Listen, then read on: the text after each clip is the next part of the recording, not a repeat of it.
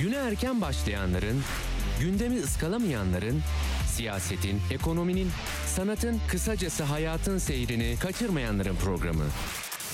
Ali Çağatay'la Seyir Hali hafta içi her sabah 7'den 9'a Radyo Sputnik'te. Ali Çağatay'la Seyir Hali başlıyor. Radyo Sputnik'te seyir halindesiniz. İstanbul 97.8, Ankara 96.2, İzmir 91.0, Bursa 101.4 ve Kocaeli 90.2 frekansından bizi dinleyebilirsiniz.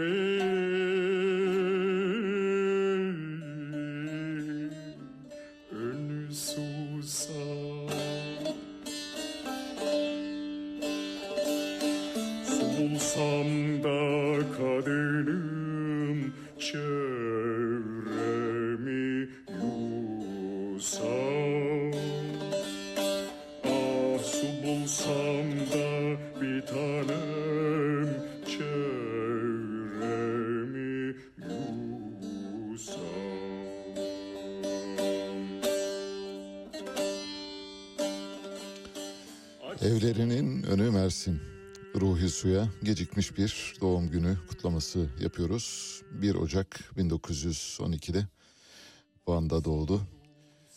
Türkiye Operası'nın bas baritonu Ruhi Su'yu anıyoruz. 1985 yılında demokrasinin çok iyi olduğunu düşündüğümüz bir dönemde pasaport yasağına maruz kaldı ve yurt dışına gidemediği için tedavisini zamanında yaptıramadı. Bu yüzden de 1985 yılında Turgut Özal'ın iktidarı döneminde hayata veda etti. Oysa demokrasimizin şahlandığı bir dönemdi.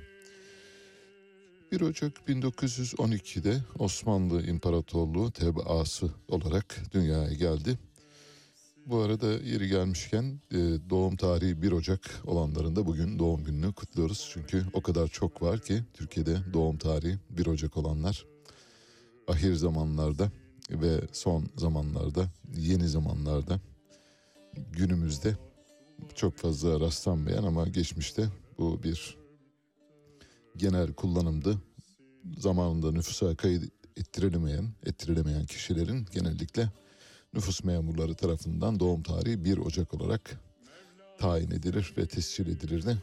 Yani işte bilemiyorsunuz tarihi dolayısıyla 1 Ocak diye yazıyorsunuz artık erken mi yazıldınız geç mi yazıldınız onun ayırdığına kimse girmiyordu. O da zannediyorum bu sebeple 1 Ocak 1912 doğumlu kendisi. Van'da doğdu. Anne ve babasını bilmiyor. Anne ve babasının kim olduğu hakkında en ufak bir bilgisi yok. Oğlu Ilgın Ruhi Su için şöyle diyor. Babamın 1912'de Van'da doğması, öksüzler yurdundan gelmesi, bugüne kadar hiçbir akrabasının çıkmaması düşünüldüğünde Ermeni olma ihtimali çok yüksek dedi. Çocukluğunun büyük bölümünü evlatlık olarak verildiği yoksul bir ailede sonra da Adana Öksüzler Yurdu'nda yani Darül Eytam'da geçirdi. Bir ara İstanbul'da askeri okulda okudu ancak müzik sevgisi ağır basınca öğretmen okuluna girdi. Arkasından da müzik öğretmen okuluna yani musiki muallim mektebine girdi.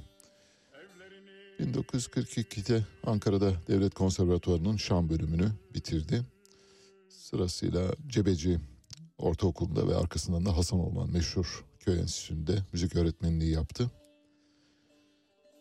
Bas bariton bir sese sahip kendisi. Cumhurbaşkanı orkestrasına da seçildi. Devlet operasında çalıştı ayrıca. Operada çalıştığı dönemde Madame Butterfly, Fidelio, Tosca, Rigoletto, Figaro'nun düğünü, Maskeli Balo gibi pek çok operada rol aldı.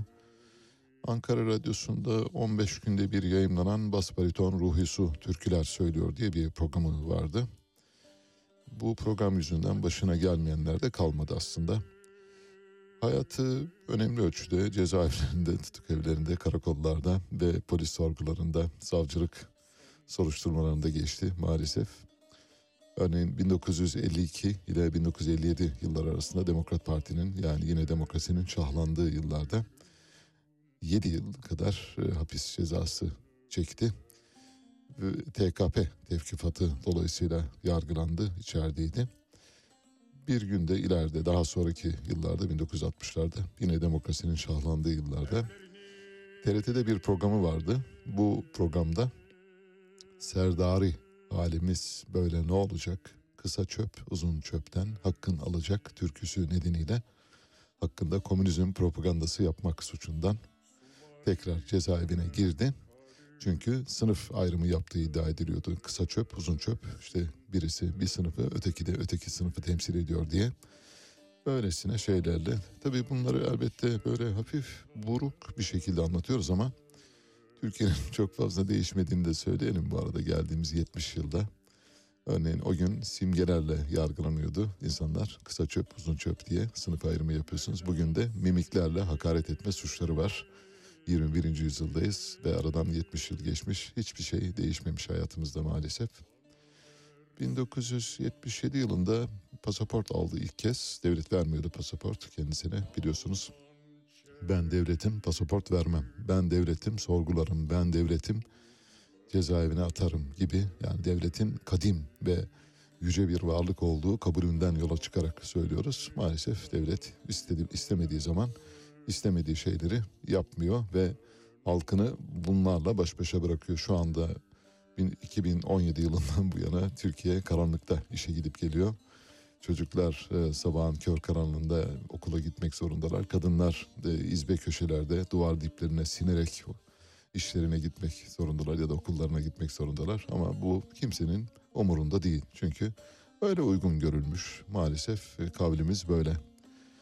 77'de Ahmet İsfan ve Necdet Uğur'un çabalarıyla Necdet Uğur müthiş bir Milli Eğitim Bakanıydı. Türkiye tarihinde iz bırakmış Milli Eğitim Bakanlarından biri. Onun sayesinde pasaport aldı ve ilk kez yurt dışına çıktı.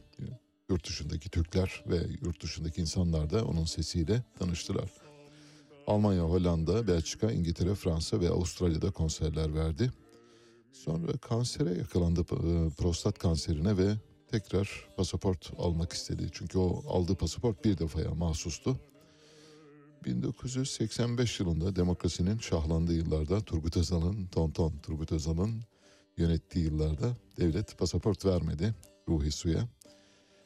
Almanya'dan bir grup yazar aralarında e, Nobel ödüllü olanlar da var. Henrik Böll, e, Günter Grass, e, Günter Warraff, Warraff imzalı bir bildiri açıklandı. Çok sayıda sanatçının katıldığı ve bu yüzden pasaport vermek zorunda kaldılar. Çünkü uluslararası kamuoyuna taşımıştı.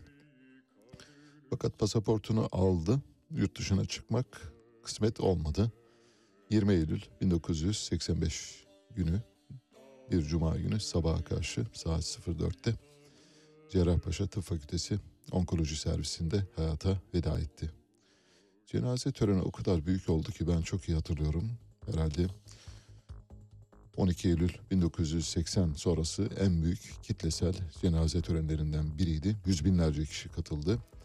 Ve cenaze töreninde çıkan olaylar nedeniyle 160 kişi İstanbul'da polis tarafından gözaltına alındı. Bu 160 kişi 15 gün süreyle gözaltında tutuldu. Çünkü sık yönetim vardı bildiğiniz gibi. Gözaltı süreleri çok uzun olabiliyordu.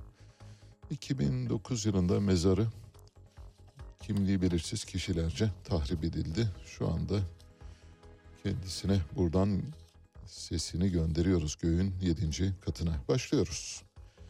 Evet bir konser davetiyemiz vardı. Bu konser davetiyemizden e, kazananları dün anons etmiştik. Bugün tekrarlayalım eğer dinlemeyenler varsa. Bildiğiniz gibi Limak Senfoni ve Filarmoni Orkestrası 3 tenoru ağırlayacak. Bu 3 tenordan biri Devlet Opera ve Balesi'nin aynı zamanda genel müdürü. Büyük bir tenor. Biz iki kez kendi şarkılarını çaldık. İki yıl içinde iki kez çaldık. Murat Karahan birinci solist olarak Primus Inter pares yani eşitler arasında birinci bir solist olarak çıkacak. Diğer iki tenorda Marcelo Alvarez ve Rame Lahaş olacak. 9 Ocak'ta Ankara'da Cumhurbaşkanlığı Senfoni Orkestrası'nın ada salonunda yapılacak ve saat 21'de ilk konser. İkinci konserde 11 Ocak'ta İstanbul'da Zorlu Performans Sanatları Merkezi'nde olacak. Her iki konserde saat 21'de Bununla ilgili bir çekiliş yapmıştık. O çekilişte kazananları söyleyelim. Ankara'dan yani ikişer kişilik davetiyelerden bahsediyoruz. Toplamda 20 kişiyi davet ettik. Ankara'dan Ahmet Sıvacı, Esengül Ertekin, Nilgün Bolas, Füsun Iğdır ve Emre Topal. İstanbul'dan da Kerem Çelebi, Perihan Aydın, Ahmet Onural, Fatih Norçin ve Ali Güngör davetiyeyi kazandılar. Birer kişiyle yanlarında sevdikleri bir kişiyle konsere gidebilecek durumdalar. Gittiklerinde hem Ankara'da hem İstanbul'da e, konser salonunun deskine uğradıkları takdirde orada Evrim Ergin'in adını verecekler. Evrim Ergin bu operasyonun basın sorumlusu aynı zamanda kendisi eski bir gazeteci. Reuters'ta uzun yıllar çalıştı. Çok sevdiğim bir arkadaşım kendisi. E, bir bey bu arada. E, Evrim bir unisex isim olduğu için yanılmayasınız diye söylüyorum. Evrim Ergin'den biletimizi al, alabilir miyiz diye Evrim Ergin aracılığıyla geliyoruz deyip alabilirsiniz biletinizi. Şimdiden size iyi konserler diliyoruz. Bu arada dünkü konser biletine yoğun bir talep olunca biz acaba 20 davetiye daha koparabilir miyiz diye uğraştık değil mi? Onun için epey bir çalıştık. Ama şöyle bir sürprizle karşılaştık.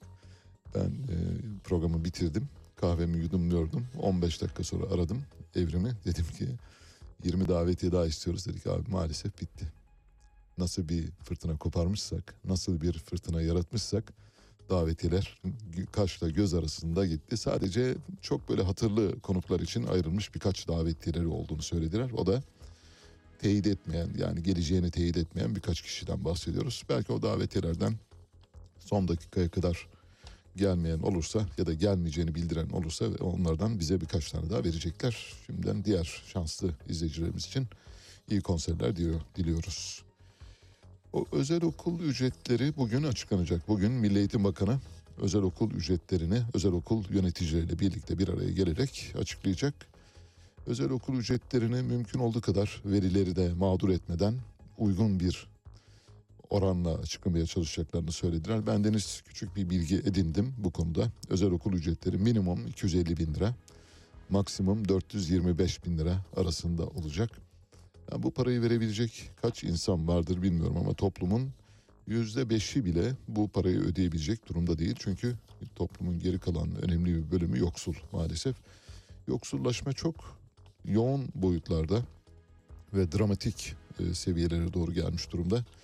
Yılbaşındaki bir gözlemimi paylaşmak isterim. Muhtemelen bu gözleme herkes sahiptir. Yani bendenize ait değil sadece hiçbir yıl başında son 30 yıldan bahsediyorum. Net yani hatırlayabildiğim son 30 yıl. Belki 40 yılda diyebilirim ama 30 yılı net hatırlıyorum. Son 30 yılda İstanbul'da bir yılbaşı gecesi trafiğin bu kadar seyrek, bu kadar hafif olduğu bir dönem hiç görmedim ben. Yılbaşı 31 Aralık günü İstanbul trafiği %17 idi ortalaması. Bu ne demek?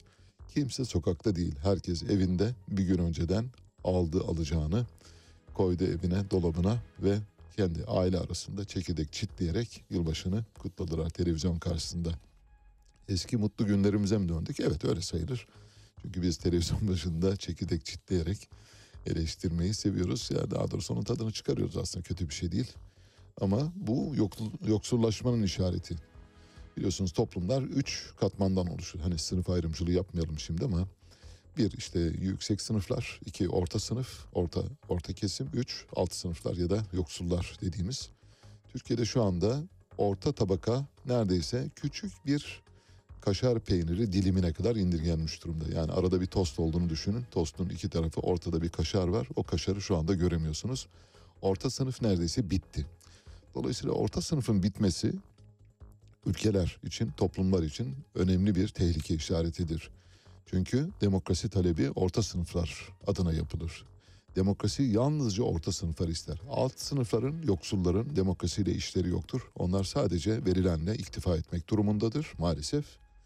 Yüksek sınıfların ya da zengin, varsıl sınıflarınsa zaten e, gelir dağılımı ile ilgili bir sorunları yoktur. Onlar da kazanabildiklerini gayrimeşru yollardan, meşru ya da gayrimeşru yollardan kazanabildiklerini biriktirerek servet edinmektedirler. Dolayısıyla onların da demokrasiyle işleri yoktur. Demokrasi ile işi olanlar ya da demokrasi beklentisi olanlar orta sınıftır. Türkiye orta sınıfını kaybetti. Orta sınıfını kaybettiği için de demokrasini kaybetti maalesef. Demokrasi artık yok. Biz öyle düşünüyoruz.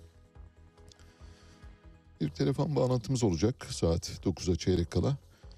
Beykoz'da Nun okulları diye bir okul var bilirsiniz. Bunu daha önce bir kez bahis konusu yapmıştık. Nun okulları Berat Albayrak'a ait olduğu iddia ediliyor. Bilmiyoruz yani gerçek sahipliğini. Ancak e, Ticaret Sicili gazetesinde Berat Albayrak'ın ismi var. Onu söyleyelim. Yani ortaklık anlamında söylüyorum. Ne kadar hissesi olduğunu bilmiyoruz ama Berat Albayrak'ın okulu olan Nun okullarının tam karşısında büyük devasa bir yani hani şöyle söyleyelim nasıl bir yer düşünmek lazım? Herhalde bir e, 200 futbol sahası büyüklüğünde bir alandan bahsediyoruz. 200 futbol sahası büyüklüğündeki bir alanın Google Earth görüntüleri yayımlandı ve orasını birileri şu anda kesiyor. Ormanları kesiyorlar. Kim kesiyor, neden kesiyor diye merak ettik. Arkadaşlarımız görüntüleri de verecekler. Eski ve yeni görüntüleri birlikte. Sol tarafta gördüğünüz eski hali Eski haline baktığınızda orada silme bir orman var. Sadece içinde küçük orman içi yollar ve çok küçük birkaç yapılaşma var. Bunun dışında hiçbir şey görmüyorsunuz. Aradan geçen bir yıl içinde söz konusu bölgenin tamamen kel bir alana dönüştürüldüğünü görüyoruz. Ve orada büyük bir yapılaşma var ama tam hızla giden bir yapılaşma var. Bu yapılaşmanın nedenlerini soracağız. Kimden? Kuzey Ormanları Savunma Gönüllüsü Selçuk Koçum'la konuşacağız ormanlarımıza sahip çıkmak adına. Erken seçim geliyor. Erken seçimin geldiğini daha önceki yayınlarda paylaşmıştık. Bugün artık ayağımızı yere basarak söyleyebiliriz ki erken seçimle ilgili işaretler yoğunlaşıyor. Ömer Çelik AK Parti sözcüsü, parti sözcüsü kendisi şöyle dedi. Seçim tarihin biraz daha geriye çekilmesiyle ilgili değerlendirme yapılıyor. Cümle bozuk ama seçim tarihinin biraz daha geriye çekilmesiyle ilgili değerlendirme yapılıyor. Erken seçim anlamına gelebilecek bir durum değil, üst kurullarımızca değerlendiriyoruz. Burada tabii kullandığı ibarenin biri de yanlış. Geriye çekilmesi değil, beriye çekilmesi gerekiyor. Yani öyle kullanılması lazım ama olabilir o kadar ama biz anlıyoruz ki seçimlerin beriye çekilmesiyle ilgili bir çalışma var ve bu çalışmanın da üst kurullarınca AK Parti üst kurullarınca değerlendirildiği ortada bunun bir erken seçim anlamına gelmeyeceğini söylüyor. Biz de biliyoruz erken seçim anlamına gelmiyor. Bir mecburiyet seçimi dolayısıyla yakında yani ne zaman 6 Nisan'dan sonra 18 Haziran'dan önceki bir tarihten bahsediyoruz. 6 Nisan'dan önce yapılamaz. Sebeplerini dün anlatmıştık. 18 Haziran'dan sonra da yapılamaz. Çünkü 18 e, Haziran'dan sonra yapılan bir seçim normal seçimdir. O yüzden de bir erken seçim olacağını tahmin ediyoruz. Memur maaş artışları dün açıklandı Cumhurbaşkanı Erdoğan tarafından. %25 olarak uygulanacak memur maaş. Emeklilere de aynı şekilde %25. Bu bir cülus bahşişi gibi anlatıldı. Havuz medyasında özellikle. Böyle bir şey değil biliyorsunuz. Çünkü TÜİK'in açıkladığı rakamlar bir defa son derece sorgulamaya muhtaç. Onu geçtik. TÜİK'in açıkladığı rakamlara rağmen TÜİK'in son 6 aylık enflasyon oranının bile altında olduğunu söyleyelim. Bu bahsi kapatalım. Çünkü TÜİK'in TÜİK'in inanılmaz, güvenilmez ve kuşku uyandıran rakamlarına bile uyulmamış bir şeyden zamdan bahsediyoruz. Eğer TÜİK'in rakamları geçerli olmuş olsaydı minimum yüzde 35 civarında bir artış olması lazımdı. Olmadı. Cumhurbaşkanı bunu yüzde 25 olarak açıklayınca şak şak şak alkışlar duyduk. Acaba son duruma göre memur maaşları nedir derseniz yukarıdan aşağıya doğru hani kısa çöp uzun çöp yapacağız şimdi. En yüksek devlet memuru maaşından en düşük devlet memuru ve emekli maaşına kadar hepsiyle ilgili küçük bazı notlar paylaşacağım. Bir genel müdür maaşı Ocak ayı itibariyle 37 bin lira yükselmiş oldu. Daha önce 29 bin liraydı. Şube müdürünün maaşı 19 bin liraya yükseldi. Düz üniversite mezunu bir memurun maaşı 12 bin lira. Bir öğretmen maaşı 11 bin lira. Kaymakam 34 bin lira. Başkomiser 19 bin lira. Polis memuru düz polis memuru 17 bin lira. Uzman doktor 23 bin lira. Hemşire 14 bin lira. Mühendis 20 bin lira. Bir teknisyen, lise mezunu teknisyen 12 bin lira. Profesör 32 bin lira. Araştırma görevlisi 19 bin lira. Bir vaiz 15 bin lira. Avukat 19 bin lira. En düşük dereceli devlet memuru 11 bin lira. En düşük emekli 4 bin lira. En düşük memur emeklisi de 7500 lira maaş alacak. Şimdi en düşük emekli maaşıyla en düşük memur emekli maaşı yani düşük emekli maaşı en düşük emekli maaşını baz alırsak 7500 lira asgari ücret ne kadar 8506 lira demek ki şu anda emekliler Bağkur SGK emeklilerinin çok önemli bir bölümü enflasyona yenilmiş durumda. Asgari ücret açlık sınırının bile altında, asgari ücretinde altında bir maaş almak durumundalar. Büyük Millet Meclisi'nde en düşük emekli maaşının asgari ücret seviyesine çekilmesiyle ilgili bir önerge verdi. Millet İttifakı yani Cumhuriyet Halk Partisi ve İyi Parti ve bu önerge AK Parti ve MHP'nin oylarıyla reddedildi. Bunu bir dipnot olarak tarihe düşürdük. Devlet tabi alacağına şahin vereceğine karga biliyorsunuz. Maaş zammına geldiğinde uygun gördüğü yani ulufe ya da cülus bahşiş olarak uygun gördükleri maaşı veriyorlar ama devlet vatandaşlardan bir şey talep ettiği zaman orada sınırsız limitler yok. No limit in the sky öyle gidiyor yukarıya doğru gidiyor müthiş bir şey var. Mesela bedelli askerlik 100 bin lira oldu birdenbire. Demek ki devlet alacağına şahin vereceğine karga. Normal şartlarda bedelli askerliğinde yani maksimum maksimum maksimum olsa olsa 75 bin lira olması gerekirken 100 bin lira oldu. Danıştay Türkiye'nin İstanbul Sözleşmesi'nden ayrılmasını hukuka uygun buldu. Böylece Türkiye İstanbul Sözleşmesi'nden tamamen ayrılmış oldu. Aslında buna hiç gerek yoktu. Danıştay kararına Cumhurbaşkanı tek bir imzayla çıkmıştı zaten. Ayrıca bunu da yargı yoluna taşımanın da anlamı yok. Cumhurbaşkanı bildiğiniz gibi Türkiye Büyük Millet Meclisi Başkanı Mustafa Şentop çok tartışma yaratan bir e, sözüydü o. Dedi ki Cumhurbaşkanı isterse sözleşmelerden tek taraflı çıkabilir. Örneğin İstanbul Sözleşmesi'nden çıkabilir. Peki Montreux'den de çıkabilir mi dediler. Evet dedi çıkabilir dedi. O da zaten 104 general ve amiralin cezaevine girmesine yol açtı. Yani bir kişi konuştu. Buna karşı çıkanlar cezaevine girdiler. Normal şartlarda Mustafa Şentop'un da onlarla birlikte aynı yerde olması lazım. Tartışmayı başlatan kişi bir defa. Türk Telekom'u milyonlarca dolar zarara uğratan Lübnanlı Hariri Türkiye bana hiçbir şey yapamaz çünkü rüşvet verdiğim diplomatların belgeleri bende diyor. Nasıl? Devleti herkes tehdit ediyor. Yani irili ufaklı herkes. Büyük küçük yerli yabancı herkes Türkiye Cumhuriyeti Devleti'ni tehdit ediyor. Türkiye Cumhuriyeti Devleti ya çok özür dilerim ama yani hakikaten bu deyimi de kullanmak istemem ama başka deyim de yok yani bunu karşılayabilecek başka bir deyim olmadığı için şamar olanına döndü maalesef. Hariri kim? Hariri gelip sizi dolandırıyor. Telekom'u zarara uğratıyor. Telekom'un borçlarını ödemiyor. İki taksidi dı- dışında bir kuruş para ödemedi. Bu arada aldığı bütün temettüleri iç etti, cebine attı. Faizini dahi ödemedi, bırakıp gitti. Kucağımıza bir cami avlusuna bırakılmış çocuk gibi bırakıp gitti. Kimse de hesap sormadı. Şimdi bizi tehdit ediyor. Diyor ki eğer bana bir şey yapılacak olursa benden rüşvet alan diplomatların belgelerini açıklarım diyor. Belgeli rüşvet var ortada. Artık ne kadar alındı ne olduysa bilmiyoruz ama tabii o paranın çok büyük olduğu ortada.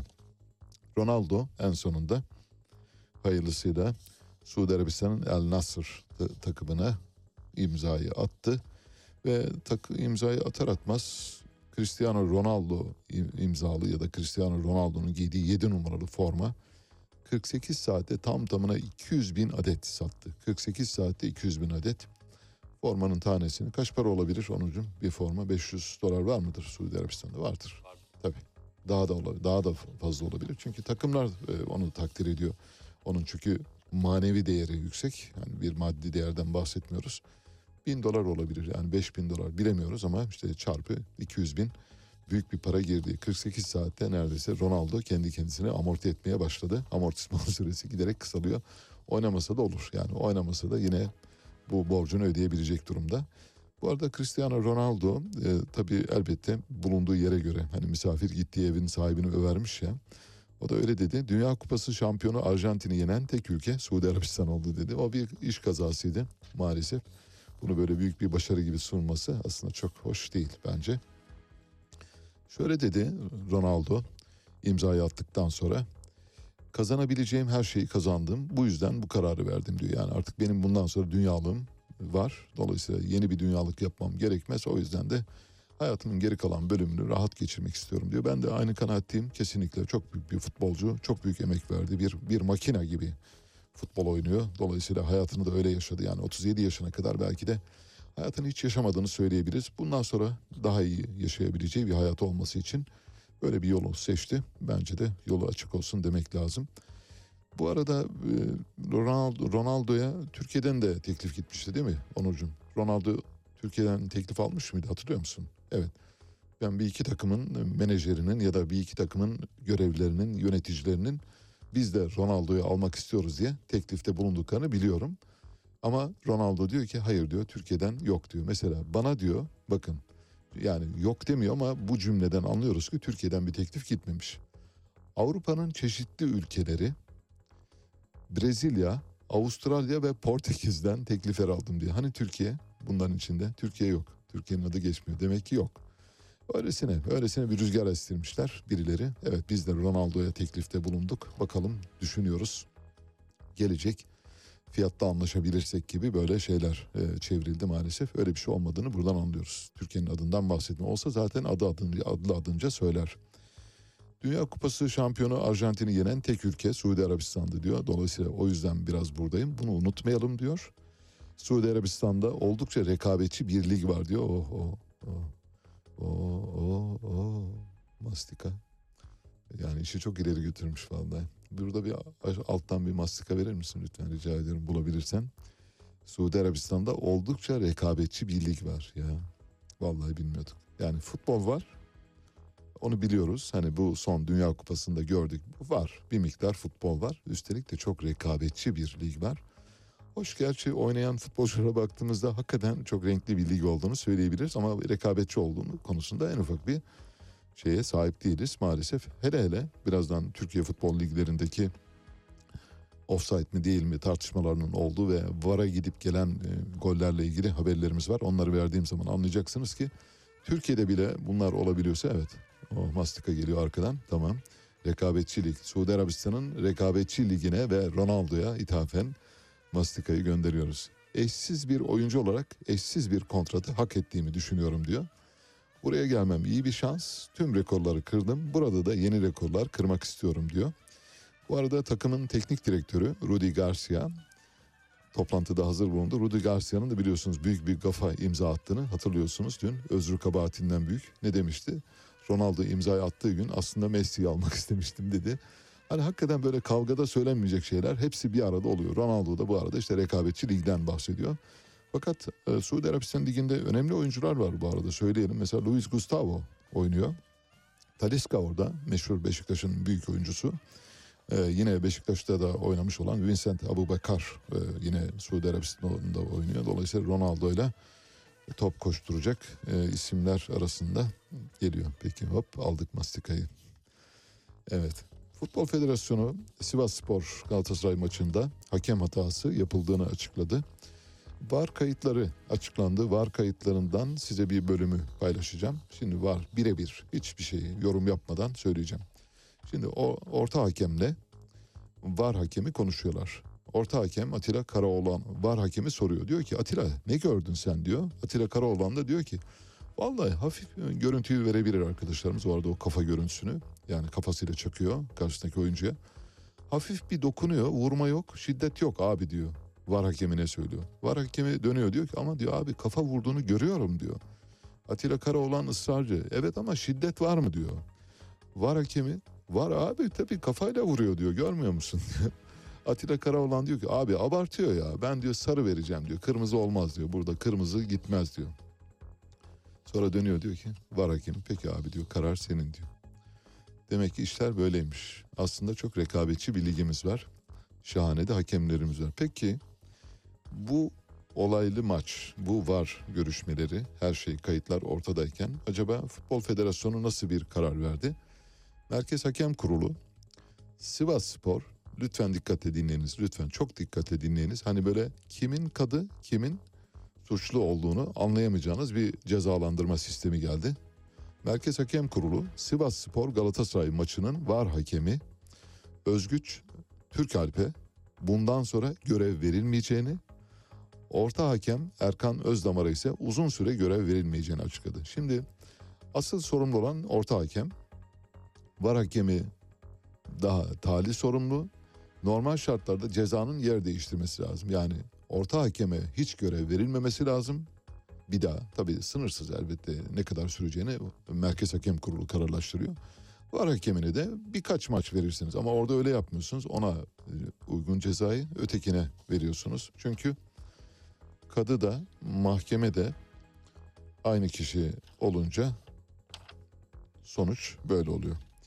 88 milyon lira harcanarak yapılan 38 personelin çalıştığı Gökçeada Havalimanı'na acaba sizce kaç yıldır uçak inmemiş olabilir? Tahmininiz var mı? Onucum var mı bir tahminin? Kaç yıldır inmemiştir?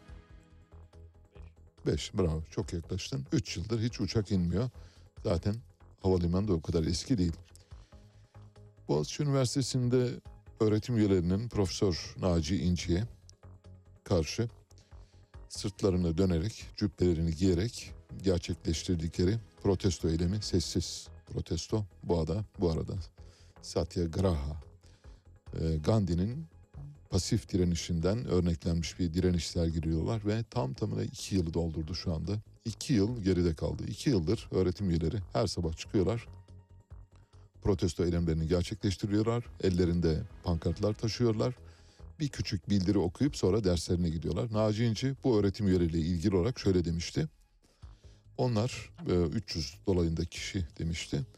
Onlar geçmişte akademik görevleri olan ve yani postları olan kişiler dolayısıyla bu postlarını kaybettikleri için bu eylemi yapıyorlar dedi. Ben baktım hatta Boğaziçi Üniversitesi'nden öğretim üyeleriyle de konuştum. Bu eyleme katılanların içindeki 10 kişi civarında öğretim üyesi dışında hiçbirinin idari bir görevi yokmuş daha önce. Hiçbirinin idari bir görevi olmamış. 10. Şimdi 300'de 10. Dolayısıyla hepsini bu şekilde izam ediyorsanız, itham ediyorsanız yanlış. Bu bir. iki. Bir de diyorsunuz ki bakın diyor Naci İnci'nin yine bir söyleşisinde var. Daha doğrusu bir demecinde var. Şöyle diyor. Mesela diyor Boğaziçi Üniversitesi'nde bir tane neden diyor türbanlı öğretim üyesi yoktur diyor. Şimdi kendisi iki yıldır üniversitede Melih Bulu'yla birlikte düşündüğümüzde yani Melih Bulu'dan bu yana iki yıl geçti. İki yıl boyunca iktidar elinizde yani üniversitedeki iktidar elinizde. Rektörsünüz Yediğiniz önünde, yemediğiniz arkanızda Ali Kram baş kesensiniz. Bir tane türbanlı öğretim üyesi atamıyorsunuz. Sonra dönüp ona buna çamur atıyorsunuz. Eğer siz bir türbanlı öğretim üyesi almak istediğinizde size engel olan mı oldu? Yok, olmadı. Peki neden türbanlı öğretim üyesi yok savının arkasına saklanıyorsunuz? Çünkü siz yapmıyorsunuz. Yani suçlu sizsiniz, elinizde tutan mı var? İki yıldır oradasınız. Sizi engelleyen birim var. Size bunu yapma diyen biri mi oldu? Siz bunu yapamazsınız diyen mi oldu? Siz atamıyorsunuz, iki yıl boyunca yapmıyorsunuz. Bakın diyorsunuz bir öğretim üyesi var mı? Va- Evet yok. Peki suç sizin. Yani isteseniz atayabilir misiniz? Atayabilirsiniz. Ama atamıyorsunuz. Ona buna çamur atma konusunda üstünüze yok maalesef. Bu hem ne derler? Hem suçlu hem güçlü maalesef. TRT 2021 yılında Hilal Kaplan'a 824 bin lira ödeme yapmış. Hilal Kaplan bildiğiniz gibi havuz medyasının önemli isimlerinden biri ve en fazla müsaadeye mazhar gazetecilerden, televizyonculardan bir tanesi. Tabii sadece Hilal Kaplan'la sınırlı değil. Aynı zamanda Sezgin Baran Korkmaz'la ilişkileri ortaya çıkan, TRT'de ana haberleri sunan Ersoy Dede de 5 aydır işe gitmiyor ama TRT'den maaş almaya devam ediyor. Nasıl? Şahane. Vallahi ülke, ülke, ülke hakikaten pırıl pırıl. Ben ülkenin bu pırıltılarını seviyorum. Evet bir pırıltılı haber geliyor. Bir, bir Dua Lipa haberi vereceğiz. Arkadaşlarımız görüntüyü paylaşırlarsa göreceksiniz. Bir fake görüntü Dua Lipa'nın sırtına İbrahim Tatlıses'in çıkarmasını yaptığı iddia edildi. Böyle bir görüntü paylaşıldı. İbrahim Tatlıses bunun üzerine şöyle yazdı. Güzel ve cesur kızımıza teşekkür ederim diyor. Size bir şey söyleyeyim mi? Dua Lipa İbrahim Tatlıses'i tanıyorsa ben bundan sonra Dua Lipa dinlemeyeceğim. Yani hani şimdi mesela sormak mümkün olsa arayıp e, çok özür dileriz acaba İbrahim Tatlıses diye bir sanatçı var tanıyor musunuz? Yani tanıyorsa ben bileklerimi keserim bakın söylüyorum buradan. Ya mesela buna inanmış olması hakikaten tuhaf. Bir de İbrahim Tatlıses'in bu meşhur hani televizyonlarda kullandığı bir şey vardır ya tekerleme Allah cezanızı verecek diye. Onu da kazıtmış güya. Bunun İngilizcesi var. Bu, bunu görünce cesur ve güzel kızımıza teşekkür ederim diyor İbrahim Tatlıses. Evet Dua Lipa. Yeni yıla girdik. Yeni yıla girdiğimizle birlikte Türk ürünleri, Türk sebze ve meyvesi. Türk sebze ve meyvesi diye bir şey de yok bu arada. Hani dilime öyle yapıştığı için söylüyorum. Hani Türk domatesi olur mu? Olmaz. Türk hıyarı olur mu? Olmaz. Türk patlıcanı olur mu? Olmaz. Türk karnabaharı olur mu? Olmaz. Türk portakalı olur mu? Olmaz. Portakal portakaldır. Portakal orada kal. Yeni yıl nedeniyle ihracattan ilk dönen ürünümüz Türkiye'den Romanya'ya ihraç edilen mandalina oldu. Mandalinalar içinde, mandalinaların üzerinde normalin 3 ila 8 katı kadar yüksek oranda klorpirifos metil ve dimetoat adlı kimyasal maddeler tespit edildi. Klorpirifos metil bir yasaklı madde.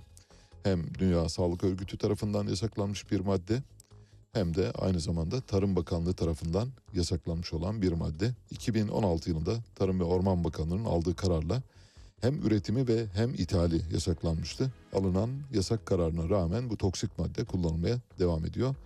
Nasıl getiriliyor, nasıl kullanılıyor bilmiyoruz ve neden olduğunu da bilmiyoruz ama bize faturası Romanya gümrüğünden dönen mandalinalar oldu. Şey var mıdır Onurcuğum? Yani mesela Türk hıyarı olabilir değil mi? Evet yani vardır. Türk acuru var tamam evet düzeltiyoruz. Türk acuru var. Türk hıyarı yok. AK Parti döneminde en çok yurt dışı ziyareti yapan isim belli oldu. Meclis Başkanı Mustafa Şentop.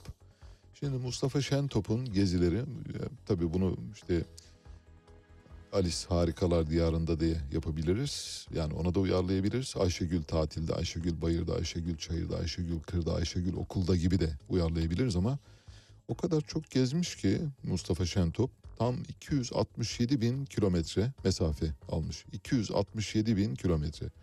Bu dünyanın çevresini, küreyi arzı 7 kez dolanmak anlamına geliyor. 7 kez. Dahasını söyleyeceğim. Yani buna diyeceksiniz ki pes. Yani hani bu da bu pes. Hani evet anladık 267 bin kilometre. Bu 267 bin kilometrenin bir buçuk yılını pandemi döneminde yapmış yani.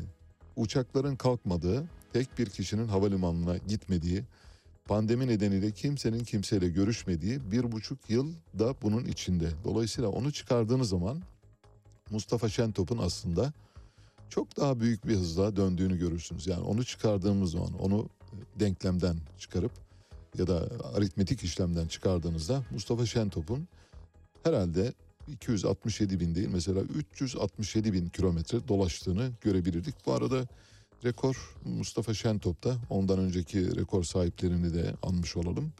Mesela Bülent Arınç 56 ay görev yaptı ve 41 geziye katıldı. 24 ay meclis başkanlığı yapan Köksal Top'tan 25 geziye çıktı. 23 ay görev yapan Mehmet Ali Şahin 23 geziye çıktı. 47 ay görev yapan Cemil Çiçek 54 geziye çıktı. 4 ay görev yapan İsmet Yılmaz 2 geziye çıktı. 31 ay görev yapan İsmail Kahraman 19 geziye de bulundu. 7 ay görev yapan Binali Yıldırımsa 7 yurt dışı ziyareti yaptı. 46 aylık görev süresinin bir buçuk yılı pandemiye denk gelen ve uçak seferlerinin yapılamadığı 58 yurt dışı gezisine katıldı Mustafa Şentop ve tam tamına dünyayı 7 kere turladı. Aslında bu 7 fena değil. Tavaf ediyor. Evet. Yani bir vecibeyi yerine getirdiği için kendisini buradan kutluyoruz. Vecibelerini yerine getiren bir Büyük Millet Meclisi Başkanı'ndan bahsediyoruz. Vallahi bilmiyoruz. Gezmeyi seviyor. Büyük Millet Meclisi Başkanları neden çok gezer onu da bilmiyorum. Tabii parlamentolar arası temaslar bakımından önemli ama bir parlamento başkanının bu kadar çok örneğin başbakandan, cumhurbaşkanından ya da örneğin Dışişleri Bakanı'ndan daha fazla onu bilmiyorum. Onu da bakacağım. Eğer e, Mevlüt Çavuşoğlu'ndan daha fazla gezmişse hakikaten yer değiştirmelerini tavsiye edeceğim. Yani hemen yarın kararnameyi çıkartırız. Söyleriz Sayın Cumhurbaşkanı'na. Bu- Bundan kelli Dışişleri Bakanlığı'na Mustafa Şentop ve Büyük Millet Meclisi Başkanlığı'na da Mevlüt Çavuşoğlu atanmıştır diye atama yoluyla yaparsınız. Yani seçime gerek yok çünkü her şeyi yapabiliyorsunuz. E, Yaz saati uygulamasını tek başınıza yapmışsınız. 85 milyon karşınızda ama ona rağmen sürdürüyorsunuz. Bunu da yapabilirsiniz. Bu arada yeri gelmişken söyleyeyim. Binali Yıldırım'dan uzun süredir haber yok.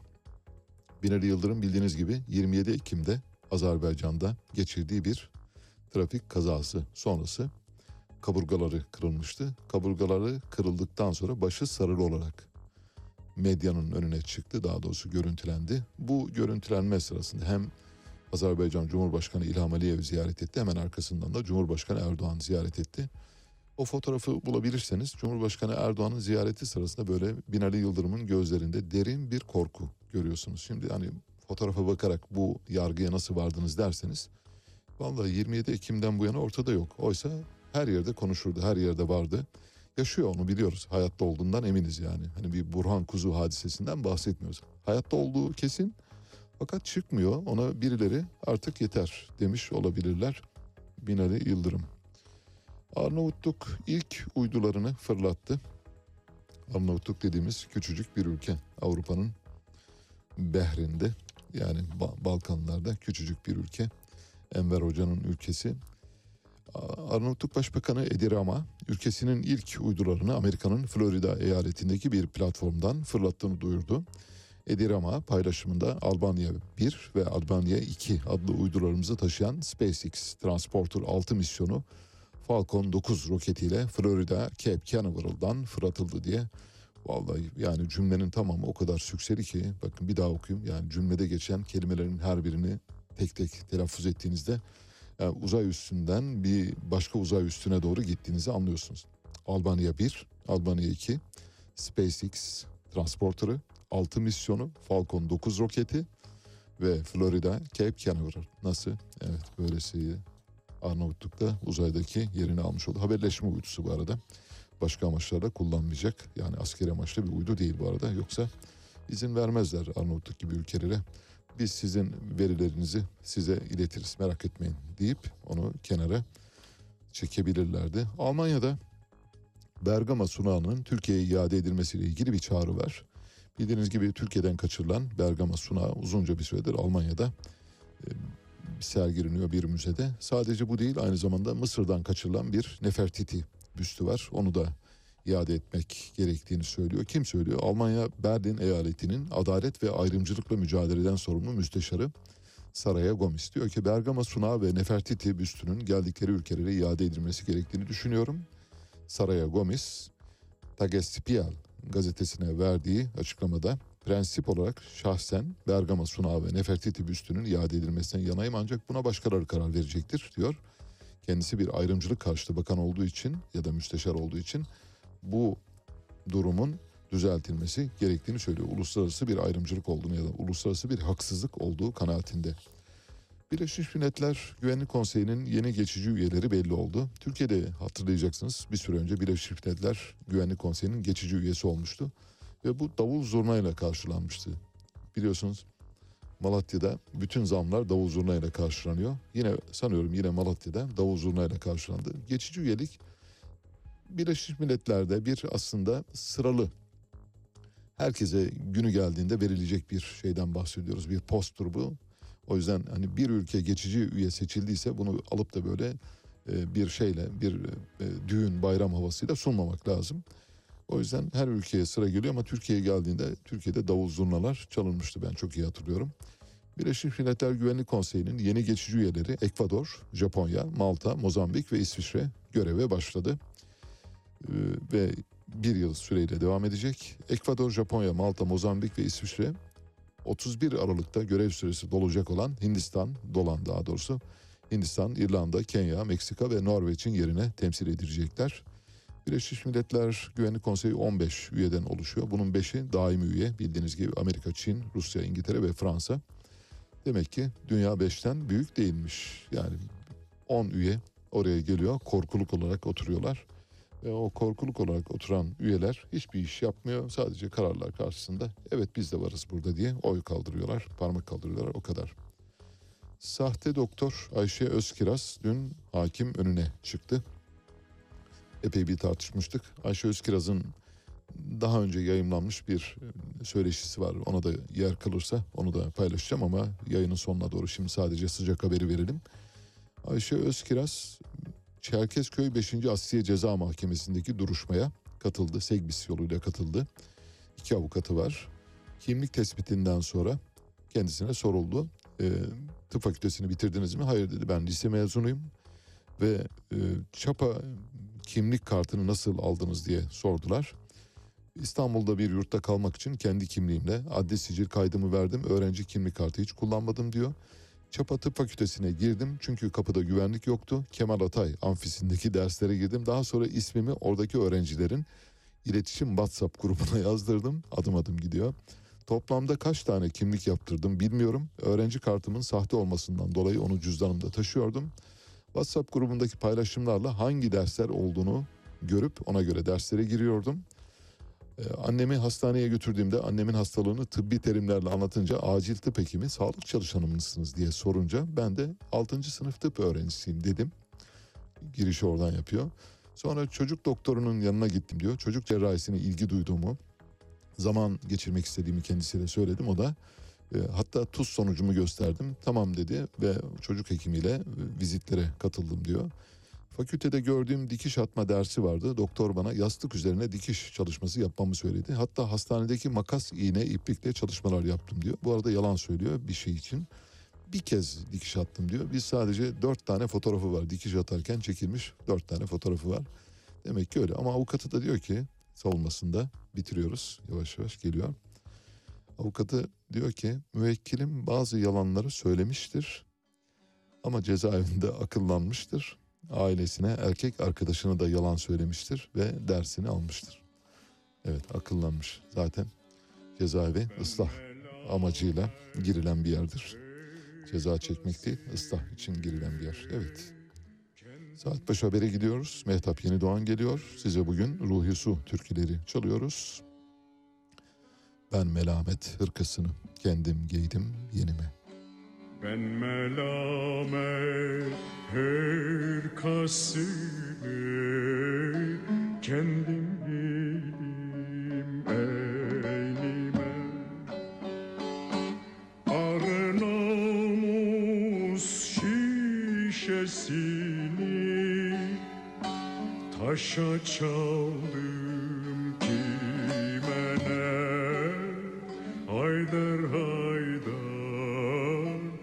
taşa çaldım kime?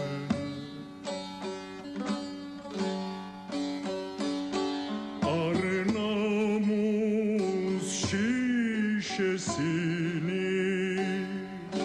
taşa çaldım kime ne? Haydar haydar taşa çaldım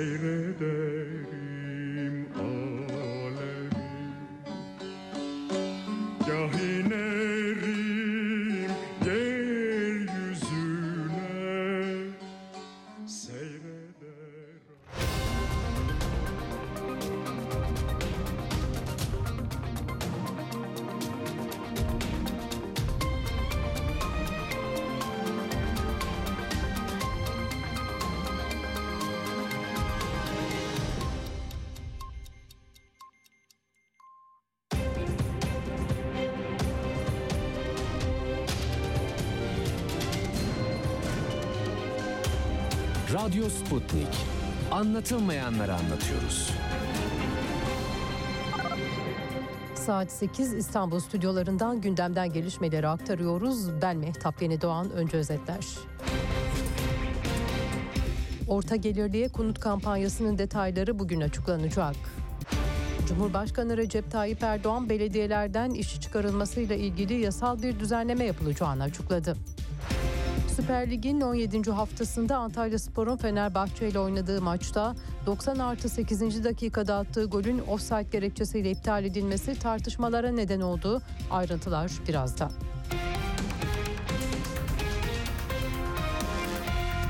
Orta gelirliye yönelik konut projesi hayata geçiriliyor. Hazine ve Maliye Bakanı Nurettin Nebati orta gelirlinin konut faiz oranı yüzde birin altında olacak diye duyurmuştu. O projenin detayları bugün açıklanacak. Nebati ile Çevre, Şehircilik ve İklim Değişikliği Bakanı Murat Kurum kampanyanın detaylarını saat 10'da Ankara'da düzenlenecek ortak basın toplantısında kamuoyuyla paylaşacak. Konut paketinden ilk kez ev sahibi olacakların yararlanacağı öngörülüyor. Proje kapsamında ödemesiz bir dönem ve devlet desteği verilmesi bekleniyor. Cumhurbaşkanı Erdoğan yerel seçim sonrası gündeme gelen belediyelerden işçi çıkarma tartışmasıyla ilgili önemli bir açıklama yaptı. Ankara'da düzenlenen sözleşmeliye kadro şöleni programında konuşan Erdoğan, yasal bir düzenleme yapılacağını, düzenlemeyle işten çıkarılanların görevlerinin başına döneceğini açıkladı. Seçimler öncesinde ne deniyordu? Hiç kimse belediyelerimizden atılamaz deniyor. Ve büyükşehir belediyeleri dahil kapının önüne konan işçilerimizi gördük mü? Gördük. Memurlarımızı gördük mü? Gördük. İşte şimdi onların hepsi tekrar yasal düzenleme ile evet görevlerinin başına dönecekler. Dün Türkiye Büyük Millet Meclisi'nde grup toplantıları vardı. MHP lideri Devlet Bahçeli erken seçim tartışmalarına değindi. Seçimler ister zamanında yapılsın, ister öne alınsın. Biz ikisine de varız dedi. Diğer yandan Bahçeli, üç Hilal'i yargılatmayacağız ifadelerini kullandı. ağızlarını tetik, dillerini tüfek yaparak habire nefret ve nifak kusan hayasızlara 2023'ün hedeflerini kirlettirmeyeceğiz. Üç hilali de yargılatmayacağız. Milliyetçi Hareket Partisi'nin siyasi şeref ve onuruna musallat olan kepazeleri asla affetmeyeceğiz. CHP Genel Başkanı Kemal Kılıçdaroğlu'nun gündeminde Ankara'da suikaste kurban giden eski Ülke Ocakları Başkanı Sinan Ateş cinayeti vardı. Kılıçdaroğlu, MHP Genel Başkanı Devlet Bahçeli'nin konuyla ilgili sessizliğine tepki gösterdi. Genç bir babayı öldürdüler. Ülkücü hareketin en değerli isimlerinden birisiydi. Ve bunu Ankara'nın göbeğinde katlettiler. Tabii ki bize de bilgiler akıyor. Tabii ki çok şey biliyoruz bu konuyla ilgili olarak. Görevliler işini yapsın diye şimdilik sesimizi çıkarmıyor. Bakınız saraydan tık yok. Sarayın stepnesi ise sanki en değerli evlatlarından biri öldürülmemiş gibi tek kelime dahi etmiyor. Kendi evladına dahi sahip çıkamıyor. Susarak bu işi geçiştiremezler. Biz buna Cumhuriyet Halk Partisi olarak izin vermeyeceğiz. Hava durumu var sırada. Yurt genelinde sis etkisini sürdürüyor. Sisin Trakya, İstanbul, Çanakkale, Balıkesir, Bursa ve Manisa'da özellikle gece ve sabah saatlerinde yer yer yoğun olması bekleniyor. Görüş mesafesinde azalma, ulaşımda aksamalar gibi olumsuzluklara karşı dikkatli ve tedbirli olunması gerekiyor. Ve sporun notlarına bakacağız. Spor Toto Süper Lig'in 17. haftasında oynanan Fenerbahçe Fraport Antalya spor maçı tartışmaların odağında Fenerbahçe deplasmanda 1-0 geriye düştüğü maçta Antalya Sporu 2-1 mağlup etti. Antalya Spor'un 90 artı 8. dakikada attığı golün offside gerekçesiyle iptal edilmesi ise tartışmalara neden oldu. Fraport Antalya Spor futbol sorumlusu Nuri Şahin bir gazetecinin iptal edilen golün var kayıtlarını dinlemek ister misiniz sorusuna var kayıtlarını dinlesen bile puan vermeyecekler. O kamuoyunun takdiri bu maçın hakkı bu değildi yanıtını verdim. Antalya Spor'un iptal edilen golle ilgili tepkisine yanıt veren Fenerbahçe Teknik Direktörü Jorge Jesus, Jesus ise hakemle ilgili şikayet etmesi gereken bir taraf varsa o Fenerbahçe olmalıydı diye konuştu.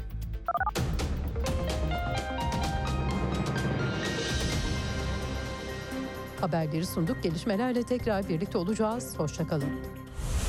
Radyo Sputnik 5 merkezden karasal yayında. İstanbul 97.8, Ankara 96.2, İzmir 91, Bursa 101.4, Kocaeli 90.2. Karasal yayınlarımızın olmadığı yerlerde tr.sputniknews.com adresinden iOS ya da Android mobil cihazınızdan Sputnik News uygulamasını indirerek dinleyebilirsiniz. Radyo Sputnik. Anlatılmayanları anlatıyoruz. Son dakika haberleri, canlı yayınlar, multimedya ve daha fazlası Sputnik Haber Ajansı'nın web sitesinde. Dünyanın küçük bir parçasını değil, tamamını anlamak istiyorsanız sputniknews.com.tr'yi tıklayın, habersiz kalmayın. Sputnik Türkiye artık dünyanın en çok kullanılan sosyal ağlarından biri olan Telegram'da. Hala kullanmıyorsanız önce Telegram uygulamasını mobil cihazınıza yükleyin. Ardından Türkiye'nin Telegram kanalına katılın, güncel gelişmeleri ve objektif habere hızla ulaşın. Anlatılmayanları anlatıyoruz. Güne erken başlayanların, gündemi ıskalamayanların, siyasetin, ekonominin, sanatın, kısacası hayatın seyrini kaçırmayanların programı. Ali Çağatay'la Seyir Hali hafta içi her sabah 7'den 9'a Radyo Sputnik'te.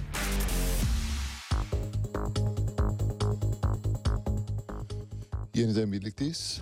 Şimdi size iki dosya sunacağız. Birinci dosyada Cumhuriyet Halk Partisi, Kemal Kılıçdaroğlu, Deniz Baykal ve Aslı Baykal geçiyor. Başka isimler de var elbette ama bir Aslı Baykal özelinden yola çıkarak bir Cumhuriyet Halk Partisi dosyası sunacağız.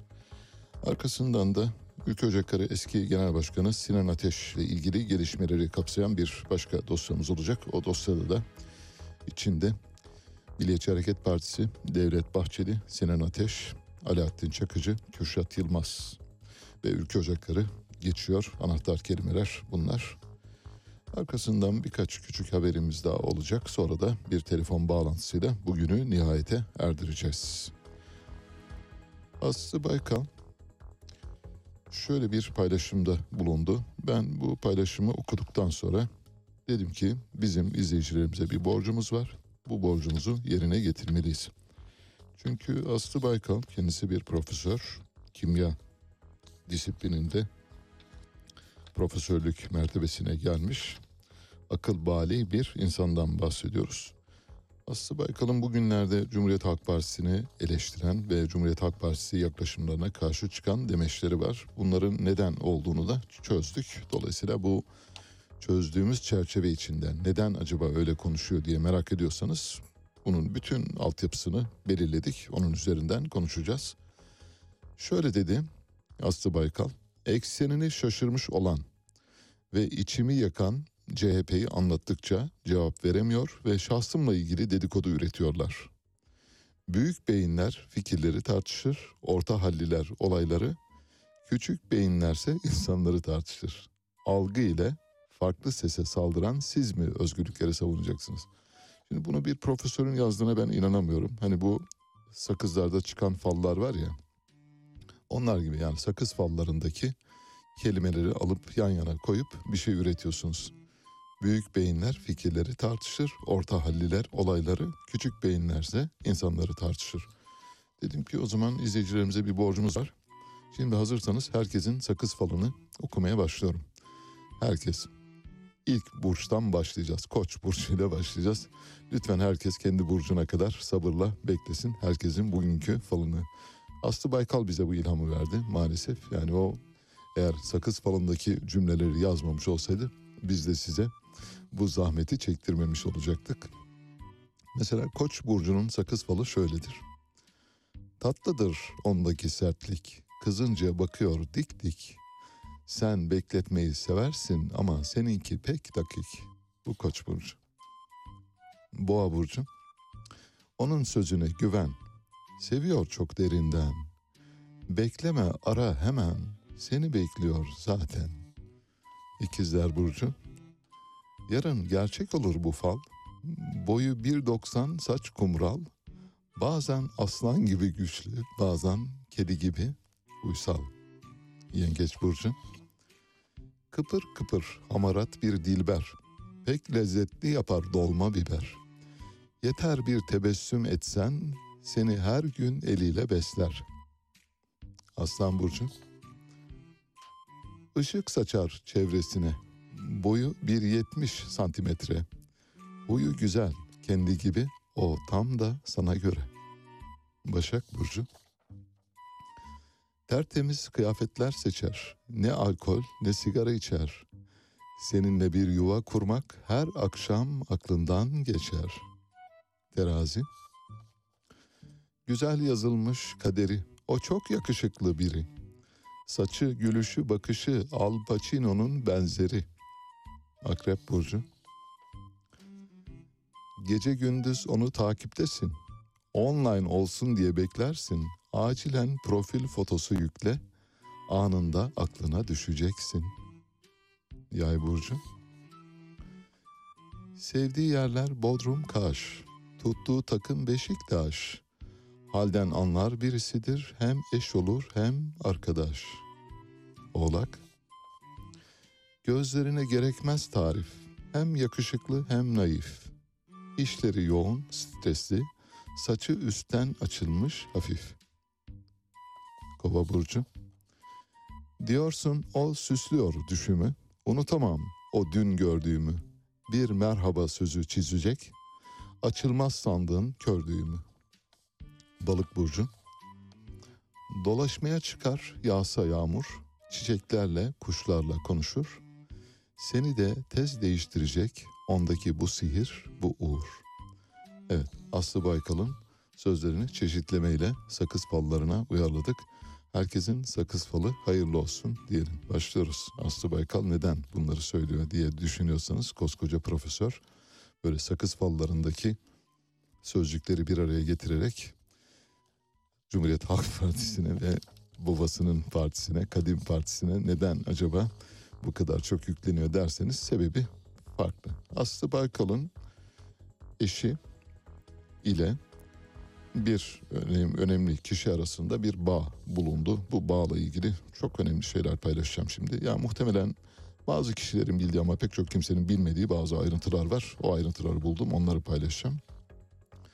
Aslı Baykal'ın eşiyle Sezgin Baran Korkmaz'ın bir dönem birlikte çalıştığını söylesem acaba hayret eder misiniz? Etmeyin. Çalışmışlar. Hatta ortak şirketler kurmuşlar.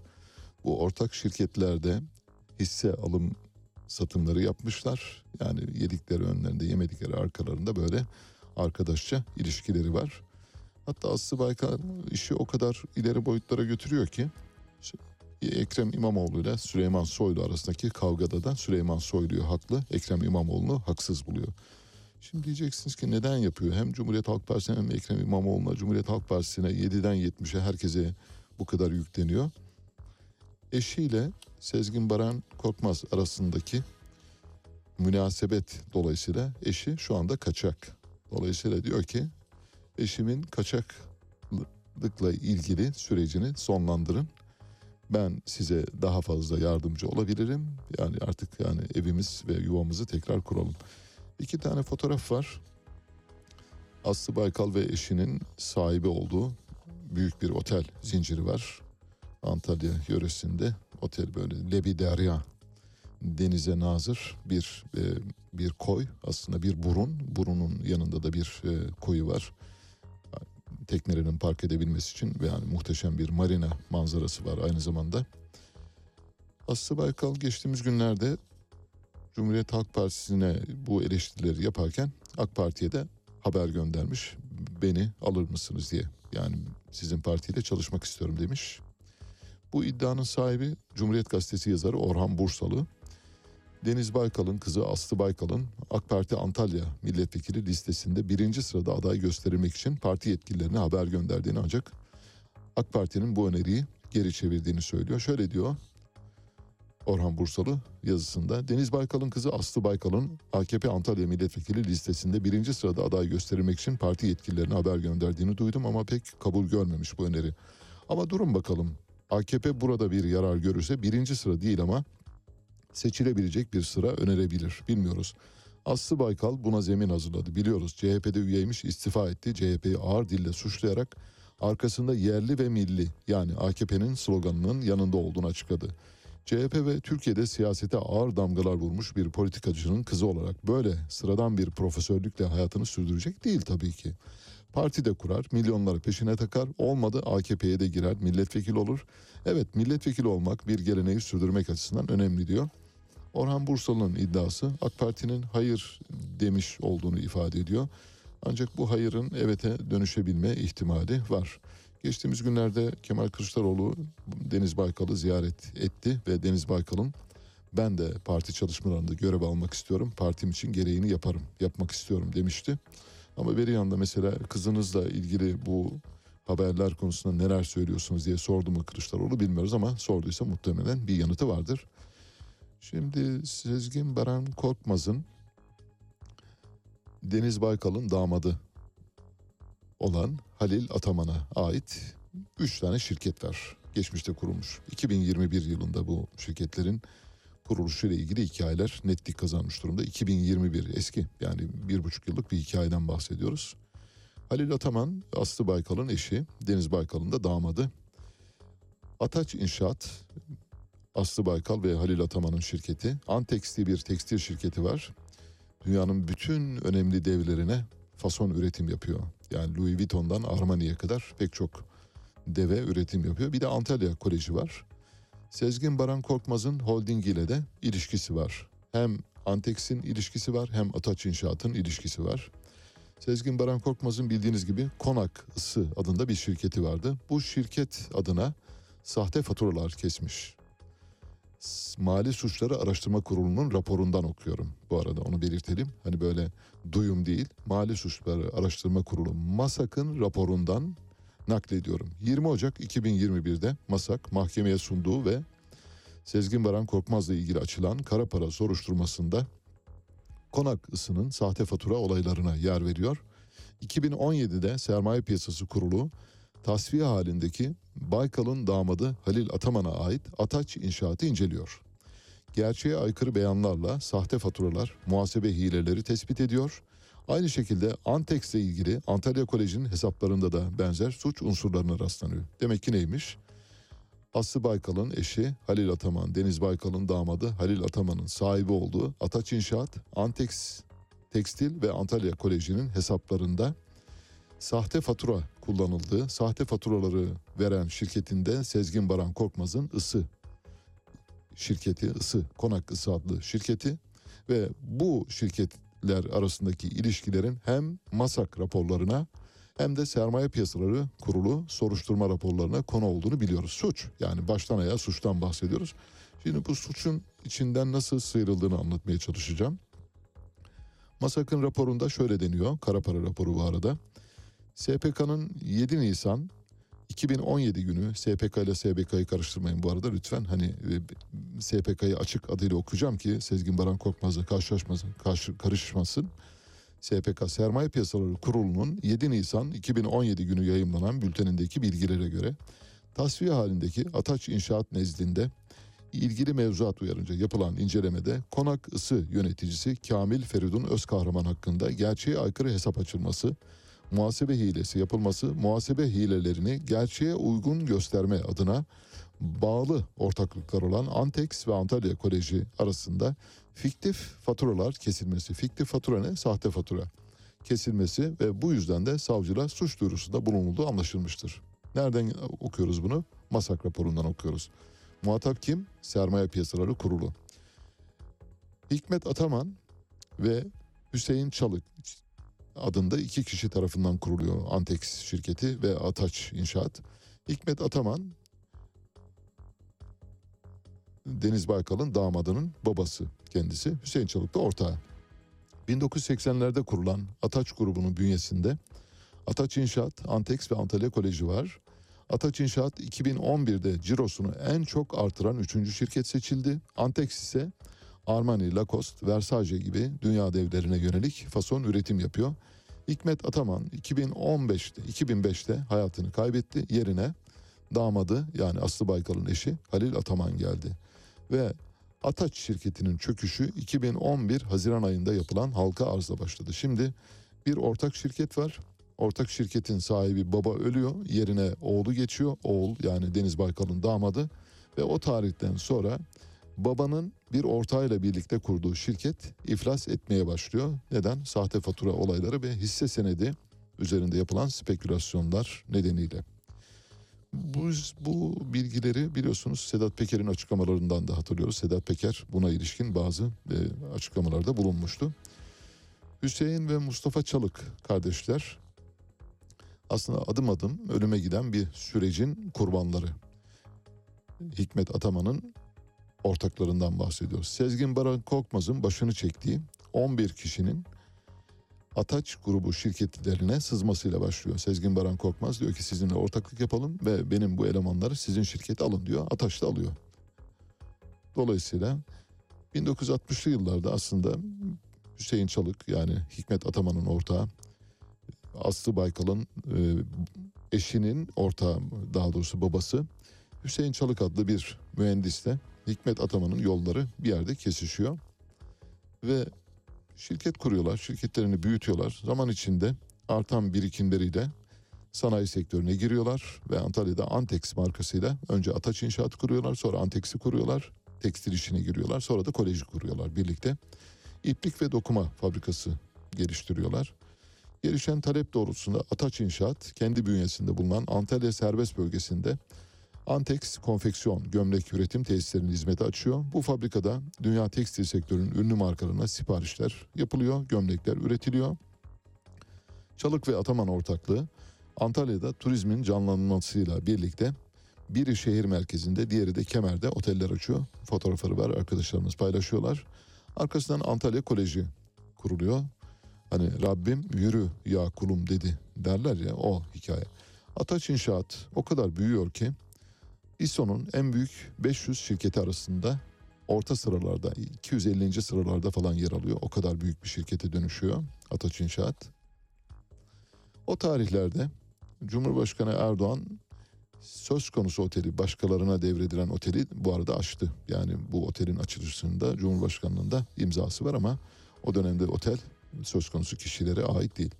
Ataç Ortağ'ın büyük ortağı Hikmet Ataman yani Halil Ataman'ın babası Deniz Baykal'ın damadının babasından bahsediyoruz. Hikmet Ataman 2005'te ölüyor ve %75 hissesini, temsil yetkisini varisler olan eşi, kızları ve o oğullar arasında paylaştırıyor. Hikmet Ataman'a da bir e, pay düşüyor tabii.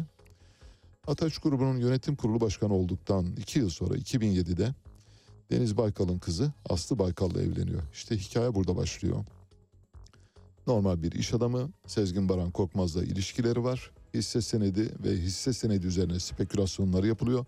Sahte faturalarla şirketleri büyütüyorlar. Bu sahte faturalar ve şirketlerin hisse senetleri üzerindeki spekülasyonlar ve manipülasyonlar dolayısıyla sermaye piyasaları kurulu soruşturma açıyor. Fakat yürümeye devam ediyor, büyüyor çünkü arkasında bir güç var. Ne oldu belli değil. Derken 2007'de Aslı Baykal'la evleniyor Ataman ve Ataman'ın Halil Ataman'ın Irak'ta 94 milyon dolarlık bir baraj işine girdiğini öğreniyor. Kim öğreniyor? Ortağı öğreniyor.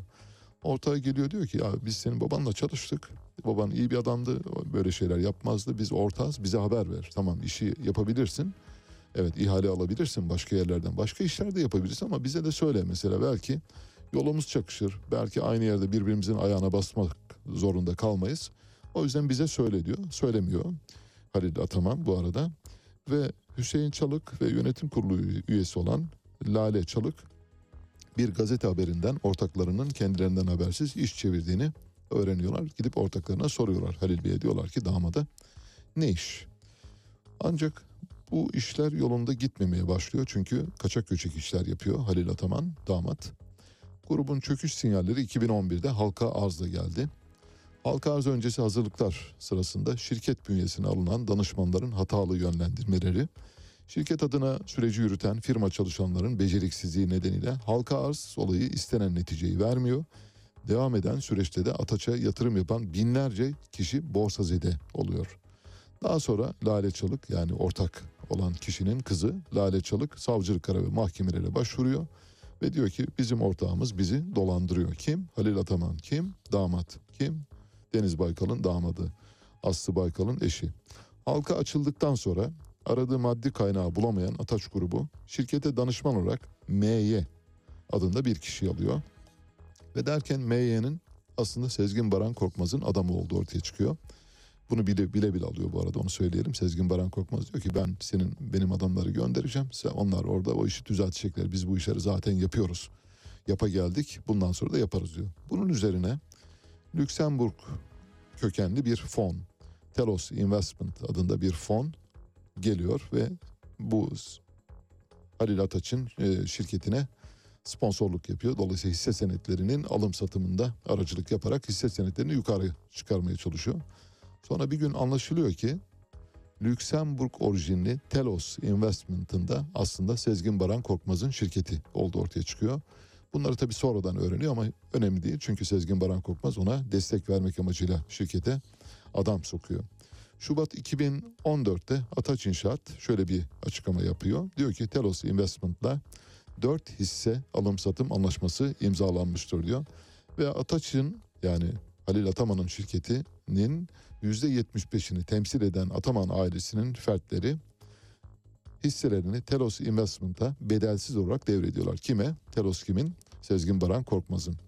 Hüseyin Çalık'a da hisselerini bedelsiz olarak devretmekten başka çare kalmıyor. Hüseyin Çalık'ı çırak çıkarıyorlar bu arada. Ve derken Hüseyin Çalık ortak, baba yadigar ortaktan bahsediyoruz. Hisse devri üzerine üzülüyor. Şirketten ayrılıyor. Birkaç ay sonra da ölüyor Hüseyin Çalık. Ve kahrından öldüğü söyleniyor tabii bilmiyoruz ama Bu arada Halil Ataman nerede derseniz yani hikayenin en başından e, bugüne doğru geliyoruz. En başından bugüne bir hatırlatma yapalım. Halil Ataman bütün bu hikayeler olurken yani sermaye piyasalarında usulsüz işlemler yapılırken, şirket manipüle edilirken, e, masak raporlarına konu edilmişken, ortağınız e, ortağınızı dolandırmışken, Sezgin Baran Korkmaz'ın şirketleri üzerinden şirketinize sahte faturalar, fiktif faturalar düzenlenirken Halil Ataman nerede derseniz Halil Ataman kayıp. Nerede? Yurt dışında. Nerede? Kaçak. Sezgin Baran Korkmaz nerede? Amerika'da. Şimdi hikaye şu ben size finali söylüyorum. Aslı Baykal diyor ki ya bu Sezgin Baran Korkmaz'ı içeri aldılar. Amerikalılar sorguluyor. E, bizimkinin de ilişkileri var Sezgin Baran Korkmaz'la. Hani ola ki bizimkini de alırlarsa biz bu işe önlem alalım. Şu anda Aslı Baykal'ın sakız fallarındaki fallara benzer cümleler kurarak Cumhuriyet Halk Partisi'ni eleştirme hikayesinin öyküsü budur. Enflasyon bir armut gibi böyle olgunlaşıp daldan düşebilecek bir data değildir dedi. Şimdi fiyatlar düzeyi belli bir seviyeye kadar ulaştığında hepimizin günlük hayatında biz ne yapıyoruz? İşte bir bardak 10 lira, yarın 15 lira oluyor, öbür gün 20 lira oluyor. Siz eskiden altılı bir bardak alırken üçlüye dönüyorsunuz, ikiliye dönüyorsunuz. Talep burada azaldığında belki enflasyonun belli bir noktada durması sonucu oluşabilir. Enflasyon bir armut değildir. Olgunlaşıp dalından düşmesini beklemeyiniz değil mi? Bunu bir e, motto olarak yazmak lazım. Evet böylece Aslı Baykal, e, Sakız Falları ve Deniz Baykal e, içinde Halil Ataman, e, Sezgin Baran Korkmaz ve dahi pek çok ismin geçtiği dosyayı tamamlamış olduk. Onu ikmal ettik. Şimdi Sinan Ateş dosyasını açıyoruz. Sinan Ateş dosyası ile ilgili güncel gelişmelerden yola çıkarak değerlendirmeler yapacağız. Ve işin nerelere doğru uzandığı konusunda yeni ipuçları bulmaya gayret edeceğiz. Henüz bulmuş değiliz onu belirtelim ama bulacağız merak etmeyin. Sadece doğru iz üzerinde hareket etmeye çalışıyoruz. Bütün meselemiz bunun üzerine kurulu. Sinan Ateş cinayetiyle ilgili olarak tetikçilere yardımla suçlanan Tolga Demirbaş'ın Milliyetçi Hareket Partili milletvekili Olcay Kılavuz'un evinden gözaltına alındığı öğrenildi. Ve Demirbaş ifadesi alınmadan savcılık kararıyla serbest bırakıldı. Şimdi gözaltına alıyorsunuz. Katil zanlılarına yardım ettiği öne çıkıyor. Yani biliniyor ama savcılık kararıyla serbest bırakıyorsunuz. Sinan Ateş'in bir süre önce bazı iyi partilerle fotoğraf çektirmesi Milliyetçi Hareket Partisi'nde bildiğiniz gibi çok tepki görmüştü. Cinayet sırasında motosikleti kullanan şüpheli Vedat Balkaya bu arada gözaltına alındı önceki gün. Silahı kullanan Eray Özyağcı ise yakalanamadı, aranıyor. Dodo lakaplı Doğukan Cep de şu anda firarda. Dodo'yu ayrıca söyleyeceğiz. Dodo'dan ayrıca bahsedeceğiz. Önemli bir karakter bence bu olayda. Soruşturma kapsamında ilk gözaltına alınanlardan Vedat Balkaya'nın arasında bulunduğu 3 şüpheli emniyetteki işlemlerin ardından Ankara Adliyesi'ne dün çıkarıldı. Olayla ilgili olarak tam kaç kişinin gözaltına alındığı şu ana kadar bilinmiyor. Sinan Ateş cinayeti Milliyetçi Hareket Partili bağlantılı yeni isimlere kadar uzanıyor bu arada. Soruşturma kapsamında MHP İstanbul İl Yönetim Kurulu üyesi Ufuk Köktürk gözaltına alınmıştı. Cinayetin planlanması aşamasında yer alan Köktürk'ün eşinin hesabından bir cinayet şüphelisinin hesabına para gönderildiği iddia ediliyor. Ne kadar? Tam tamına 97 bin TL tespit edilmiş durumda. Motosikleti kullanan kişiye bir MHP'li tarafından kendi hesabından para gönderiliyor. Cinayet şüphelisi bir kişiye gönderiliyor. Şimdi siz siz olsanız buradan kuşkulanmaz mısınız? Şimdi Doğukan Çep ona gelelim. Bu Doğukan Çep şu anda firarda en önemli kişilerden bir tanesi. Bu buradaki yani anahtar ya da düğümü çözecek olan kişi bu. Tabii bulunabilirse. Kendisi bir e, gül suyu çetesi mensubu. Biliyorsunuz kanyonun hemen arka tarafına doğru böyle bir 150 metre yürüdüğünüz zaman arka tarafta burası da İstanbul mu diyeceğiniz bir manzara vardır. Eğer gitmediyseniz bir gün gidin lütfen arka tarafa doğru. Arka taraf neresi? Kongo gibi öyle düşünün. Bu taraf Paris. Öyle iki arasındaki fark. Oraya Çeliktepe, Gültepe, Gülsuyu deniyor işte o bölgelere. Orada büyük çeteler var, uyuşturucu çeteleri var. Racon kesiliyor. Polis neredeyse orada hemen hemen hiç ve faaliyet gösteremiyor.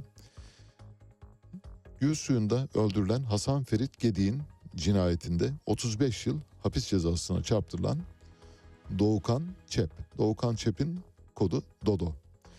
Dodo 2018'den bu yana hakkında yakalama kararı olduğu halde henüz yakalanabilmiş değil. Kendisi Artvin Hopalı. Buradan Gürcistan'a kaçıyor. Gürcistan'a kaçınca aklınıza kim geliyor?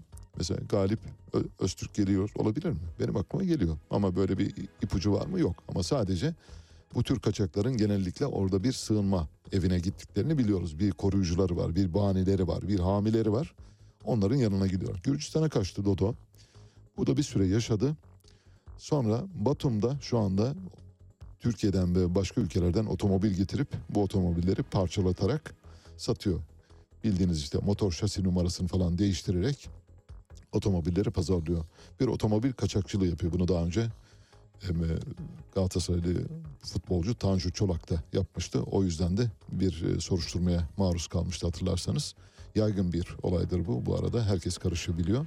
Cinayetin diğer şüphelisi olan Milliyetçi Hareket Partisi İstanbul İl Yöneticisi Ufuk Köktürk'le Doğukan Çepin yani Dodo'nun yakın arkadaş oldukları öğrendi. Nasıl?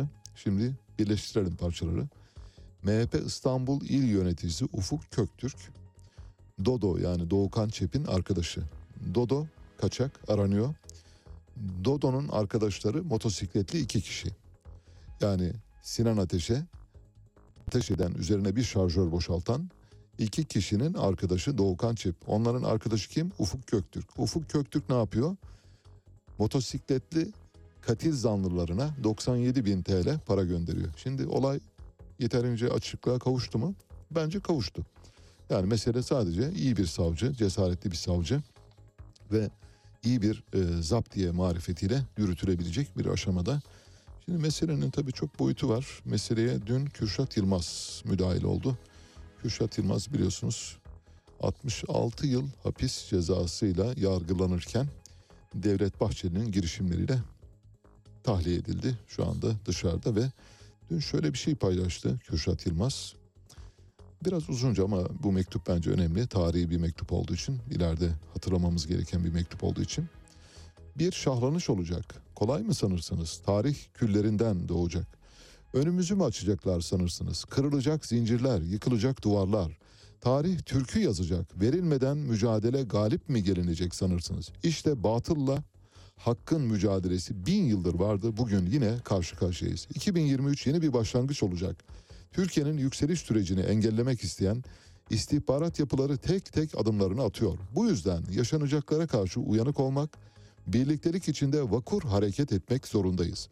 Mensubiyet şuuruyla büyüdüğümüz, yetiştiğimiz ülke ocakları, akabinde siyasi hayatımızı sürdürdüğümüz Milliyetçi Hareket Partimiz, zan ve hizan altında bırakmaya çalışan sosyal medyada bir güruh söz konusudur. Bizler bu teşkilatın evlatları olarak her zaman her daim nefesimizin yettiği son güne kadar liderimizin ve teşkilatlarımızın emrinde olmaya devam edeceğiz. Dün davamız için ne yaptıysak bugün de yapacağımızdan hiç kimsenin şüphesi olmasın. Fitneye yer vermeden, üstümüze kurulan oyunlara aldırmadan mücadelemize devam edeceğiz. Yılmadan, yıkılmadan, birbirimizi sakla. 2022 on şey Adana Ülke Ocaklarına bağlı Emrullah Kaplan kardeşimiz unutulmamalıdır. Ülkücü katili ülkücü olamaz. Türk Silahlı Kuvvetleri'nde general, bir zamanlar ülke ocaklarında genel başkan olsalar da bu kurumlara sızmış FETÖ ajanlarıdır ancak. Bu yüzden yarın ben ne yaptım dememek adına dava arkadaşlarıma mesajım nettir. CIA merkezli oyunların bir parçası olmamak, nereye hizmet ettiğini bilmeyen davranışlardan uzak durmak gerekir ve sizlere bu sisli havada tek mesajım lider, teşkilat, doktrin. Yakup Kürşat Yılmaz. Özünü söyleyelim. Özü şu. Diyor ki Kürşat Yılmaz Türk Silahlı Kuvvetleri'nde general rütbesine yükselmiş olsa da Ülke Ocakları Genel Başkanlığı yapmış olsa da bir FETÖ sızıntısı olma ihtimali vardır. Dolayısıyla Sinan Ateş'in FETÖ'cü olabileceğini ifade ediyor. Ve ayrıca bu oyunun Amerika Birleşik Devletleri ve CIA merkezi bir oyun olduğunu söylüyor. Buna karşı uyanık olunması gerektiğini ifade ediyor. Şimdi Kürşat Yılmaz topa girdi. Alaaddin Çakıcı bu meselede biraz uzaktan dolaşıyor. Alaaddin Çakıcı bildiğiniz gibi Devlet Bahçeli'nin geçtiğimiz günlerde doğum günüydü. Bu doğum günü sebebiyle bir mesaj paylaştı. Doğum günü mesajı. O doğum günü mesajının size aynen okuyacağım. Sonra da Alaaddin Çakıcı'nın geçmişte Devlet Bahçeli'ye yazdığı bir mektubu hatırlatacağım. Öyle bu bahsi kapatacağız. Şöyle diyor. 2023 yılı aziz devletimize ve milletimize, Türk İslam alemine, dünya lideri Sayın Devlet Başkanımıza, devletimizin omurgası olan MHP Genel Başkanı ve ağabeyimin de doğum gününü kutlar. Kendilerinin tüm devlet birimlerine ve milletimize 2023 yılı hayırlara vesile olsun inşallah. Saygılarımla Alaaddin Çakıcı diyor. Şimdi devletin omurgası dediği Devlet Bahçeli'ye ilişkin geçmişte cezaevinden gönderdiği bir mektup var. O mektubu da hatırlayalım ve bu bahsi kapatalım arkasından telefon bağlantımız olacak. Bir iki küçük haber var ama onları da verip ondan sonra tam 45'te telefon bağlantısı yapacağız. 2 Eylül 2015 tarihinde Alaaddin Çakıcı cezaevinden bir mektup gönderdi. Bir açık mektup Devlet Bahçeli'ye. Şöyle dedi bu mektupta. Hapishanede yıllarca mı yattın? Bir ülkücüye cezaevlerinde 1 lira mı gönderdin? Cenazede bir insanın ebediyete intikal eden 40 yıllık dostunun annesine gönderilen çelengi sorun haline getirdiğini basından öğrendim. İnsan bu kadar aciz, egoist ve bencil olamaz. Sen kimsin? 1980 öncesi ne hizmet yaptın? Hapishanede yıllarca mı yattın? Bir ülkücüye cezaevinde 1 lira mı gönderdin? Senin için batının ajanı diyorlardı, inanmıyordum. Senin kalbinin Türk Cumhuriyetleri için sevgi olduğuna inanmıyorum. Parti içinde demokrasi olmazsa iktidara gelsen ülkede nasıl demokrasi oluşturacaksın? Miladı dolmuş yürüyen Buda kılıklı efendi. Bu faşist düşüncelerine devam edersen bu şerefli camiayı tamamen yok edeceksin. Miladı dolmuş yürüyen Buda kılıklı efendi. Yüreğin yetiyorsa beni öldürt. Adam gibi eğer dava adamıysan camiayı terk etme ya da onurlu ol, partiyi ehline bırak. Biri senin dışında bir açıklama yaparsa ağzımın ayarı yoktur, ağır konuşurum. Allah seni egolarından arındırsın. Alaaddin Çakıcı diyor. Ne zaman? 14 Şubat 2015'te yazmış. Neden yazdı bunu? Bildiğiniz gibi Celal Adan'ın annesi vefat etmişti. Celal Adan'ın annesinin cenaze törenine, Hacı Fatma Adan'ın cenaze törenine Alaaddin Çakıcı da bir çelenk göndermişti. Alaaddin Çakıcı'nın çelengi göz önünden alındı. Arka taraflarda bir yere doğru götürüldü. Bu arada üzerindeki Alaaddin Çakıcı yazısı söküldü. Sonra arkasından görünmeyen bir yere doğru yani gelen ve cenaze törenine katılanların göremeyeceği bir yere konuldu. Orada tekrar Alaaddin Çakıcı isimliği iğneyle tutturuldu. Bunu da öğrendi Alaaddin Çakıcı. Onun üzerine işte 2015'te bu mektubu kaleme aldı. Bir şey daha var onu da verelim öyle çıkalım. Yine o mektup kapsamında Alaaddin Çakıcı'nın Devlet Bahçeli'ye e, yine çok ağır sözlerle yüklendi. yüklendi.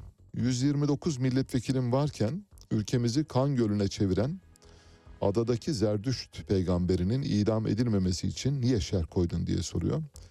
Abdullah Öcalan'dan bahsediyor İmralı'dan. Yıllar sonra Erzurum'da ipi kalabalığa atarak iktidar bu iple adadaki caniyi astın diye feryat ettin. O kadar vatanseverdin. Milletime gönül vermişim diyorsan idamına şer koyup idam edilmemesinin en büyük günahının sahibi sen olmana rağmen idam kalkmışken utanmadan artistlik yapıp ipi kalabalığa atıyorsun. İnsan omurgalı olur. Sana daha ne söyleyeyim diyor. 2015-2022 İnsan omurgalı olur diyen Alaaddin Çakıcı ve 2022 Ocak devletimizin omurgası diyen Alaaddin Çakıcı. Zaten süreç Osman Kavala'nın tutukluluğunun sürdürülmesi üzerine kurulmuş. Aynen. Bu tutukluluk devam etmesi için hukuka karşı verilen bir mücadele haline girmiş durumda.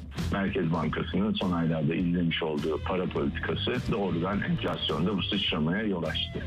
E, yani ve de, devamı da gelecek.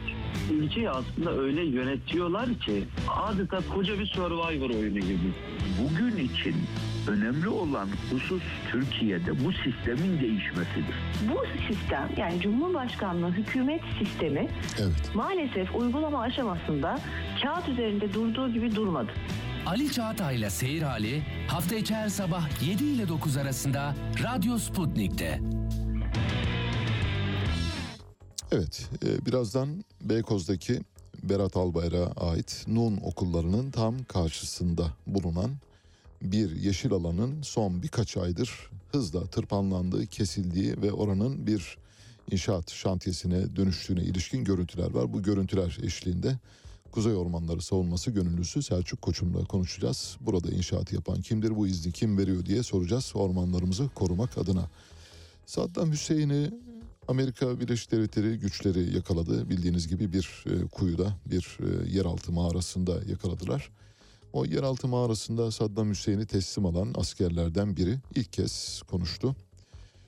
Askerlerden kendisi bir e, deniz piyadesi bildiğiniz gibi Delta Force'ta görev yapıyor. Kevin Holland. Kevin Holland bir podcast yayınına katıldı ve ilk kez o tarihten bu yana konuşan ilk Amerikalı yetkili. Yetkili demeyelim bir sıradan asker ama sonuçta o timin içinde özel tim Amerikan e, deniz piyadeleri timleri çok olağanüstü yeteneklere sahip askerlerden oluşuyor. Türkiye'deki SAT komandoları gibi müthiş yetenekli insanlardır yani. İşte suyun altında 13 dakika kalabilen insanlar var. 13 dakika artık hesaplayın. Bir balık e, şeyi ciğerine sahip oluyorsunuz ya da balık gibi oksijen alışverişi yapıyorsunuz. Daily Mail gazetesine göre eski SEAL üyesi Jack Karen Danger Close isimli podcast yayınına katılan Kevin Holland Mart 2003'te Amerikan işgalinin başlamasının ardından Bağdat'tan kaçan Saddam'ın 2006'da idamına yol açan yakalanmasıyla ilgili bugüne kadar çok bilinmeyen ayrıntıları ifşa etti. Delta Force ekibi olarak Saddam'ın Ed Davr kasabasındaki bir çiftlikte saklandığı yaklaşık 2,5 metre derinliğindeki deliği istihbarat sayesinde bulduklarını söylüyor. İstihbarat dediği e, Irak vatandaşları e, ihbar ediyor. Muhbirin kendileri için bir işaret bıraktığını belirtiyor. Deliğe büyük bir strafor tıkaç takılmış, üstüne yapraklar konmuş, kumla kapatılmış. İçeriye hava girmesi için de bir boru konulmuştu diyor. Boruyu çekip çıkardık ve kumlar aşağı doğru düştü diyor. El bombasıyla deliği temizledik. Toz duman dağılınca ışıklı silahları tutarak yani aydınlatmayı kullanarak tuğlayla kaplı olan yere girdik. Gözle görülemeyecek kadar bir çukurdu ve Saddam'la karşı karşıya geldik diyor. Köpekler bile içeri girmekte korktular. O kadar çekindiler, o kadar izbe bir yer. Köpekler bile tedirgin oluyorlar. Bu arada aşağıdan birinin Arapça konuştuğunu duyuyorlar ve Arapça konuştuğunu duyunca tamam diyorlar bulduk. Sonra önce iki tane el gördük. Tutunan o çukurun başında tutunan iki el gördük. Arkasından böyle gür dağınık saçları olan bir çıktı. Delikten çıktı adamı çektik çıkardık. Elinde bir tabanca vardı. Tabancayı bize doğru doğrulttu fakat bizim timde bulunan bir Teksaslı, iri yarı bir Teksaslı vardı diyor. O diyor suratının ortasına bir yumruk patlattı ve yere devirdi. Elinde bir Glock marka silah vardı. Tam otomatik Glock. Glock'un bir benzeri de biliyorsunuz George Bush'ta vardı. O da böyle kovboy gibi geziyordu. E, belinde silahıyla girip çıktığı yerler olmuştu. Uluslararası diplomasiye aykırı olarak üstelik. Saddam İngiliz olarak demiş ki ben Irak devlet başkanıyım. Müzakere etmeye hazırım.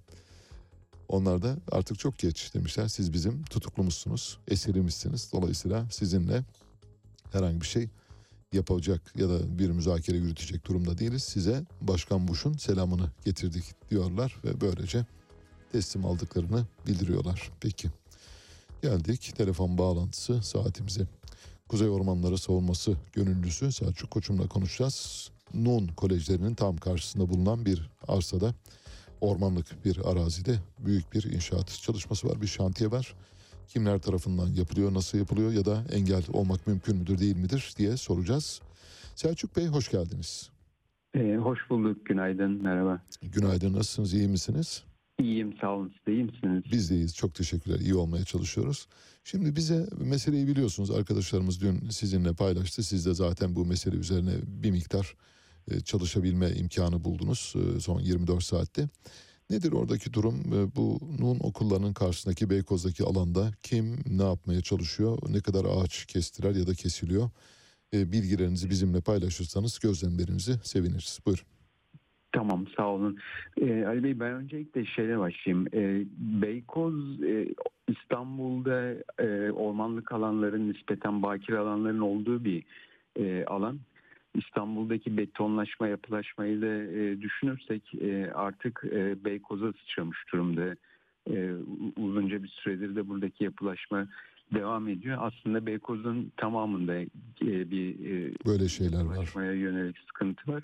Şimdi siz biz tabii bu e, bahsettiğiniz okulların olduğu bölgedeki e, yerden e, orası odaklı konuşursak orası aslında bir özel orman şu anda inşaatın devam ettiği. E, dolayısıyla bir aileye ait e, o aileye ait bir orman olduğu için aslında e, kanunsal olarak bu ormanlık alanının e, belli bir kesimine yani 106 İnşaat yapabilir tabii. Doğru. yapabilme şeyi var. Şimdi tabii öyle baktığınız anda e, ortada kanunsuz bir şey yok gibi görünüyor ama Beykoz artık bizim hani ciğerlerimiz, Tabii. e, su havzaları. Dolayısıyla böyle baktığınız zaman e, Beykoz'un içindeki her inşaat e, bizim ciğerlerimizden bir miktar götürüyor. Tabii. E, aslında sizin bahsettiğiniz nun okulları da e, aynı şekilde zaman. Tabii o da aynı şekilde yapıldı. Evet. Evet.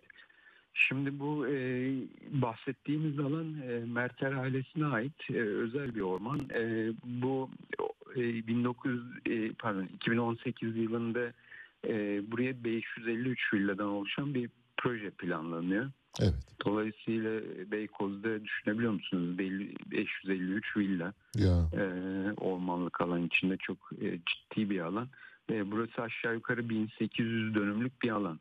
E, bunun da %6'sına bu yapılaşmayı e, planlamış durumdalar.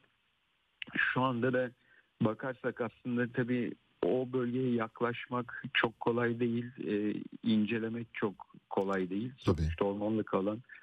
E, 30'a yakın e, blok yapılmış durumda.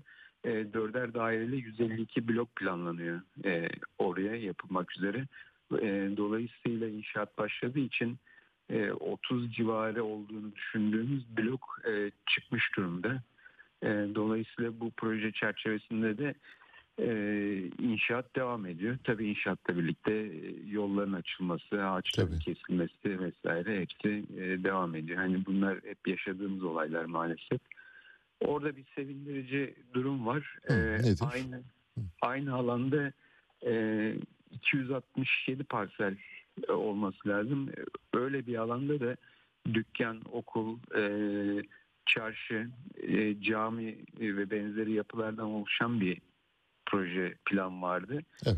O Ziraat Mühendisleri Odası İstanbul Büyükşehir Belediyesi'nin açtığı e, bir takım davalar sonucunda durduruldu. E, en azından öyle bir gelişme var. E, o da iyi bir nokta.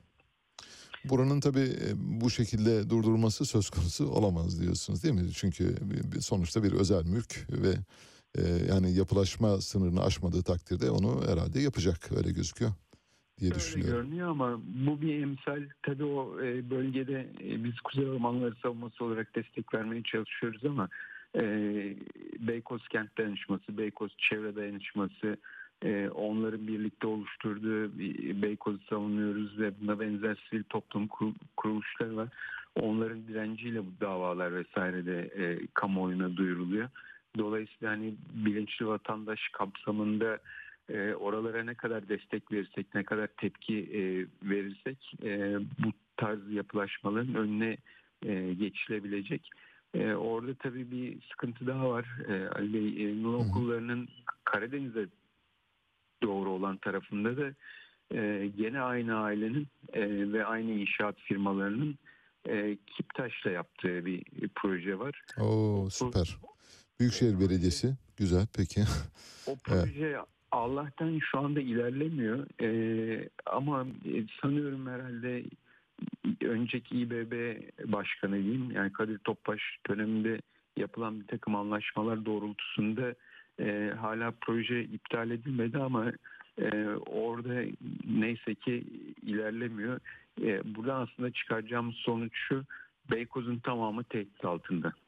Dolayısıyla vatandaş olarak e, hepimizin oradaki mücadele eden arkadaşlara e, destek vermesinde fayda var. Ne kadar tepki verirsek e, o kadar e, engel olma şansımız oluyor ki e, yani Beykoz'da Beykoz çayırında sıkıntı devam ediyor. Tokat köyü biliyorsunuz zaten. E, takip ediyorsunuzdur.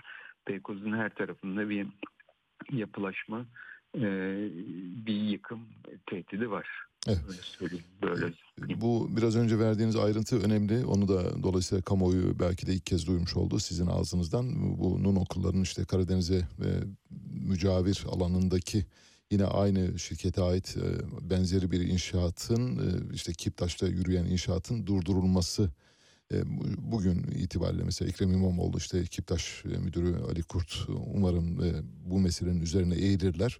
Yani hani bir avuç kalan yeşil alanı da koru, korumaya çalışırlar diye düşünüyoruz. Çünkü herhalde orada Kiptaş'ın imtiyaz hakları var belli ki. Yani Kimtaş, Kiptaş bu işe öncülük etmese ya da bu işten vazgeçerse orayı kurtarmış olabiliriz diye düşünüyoruz ama bu sözünü ettiğimiz Merter ailesine ait olan yeri kurtarma imkanımız yok anladığım kadarıyla. Merter ailesi kim biliyor musunuz? Eğer biliyorsanız birkaç cümleyle söylerseniz öyle noktalayalım. Ben bilmiyorum. İşin doğrusu çok ayrıntılı bilmiyorum ama e, köklü bir aile olduğunu biliyorum.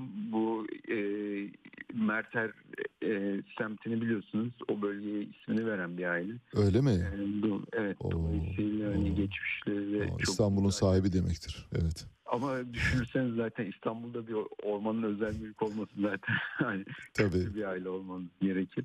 Tabii. Dolayısıyla burada aslında biraz e, İstanbul'un eski ailelerinin, İstanbul'da yaşayan her vatandaşa biraz e, bu kalan son ormanlar, su havzaları için e, daha hassas olmaları konusunda e, bir, hiçbir şey söylemekten başka yapacağımız bir şey yok. Dediğim gibi özel orman.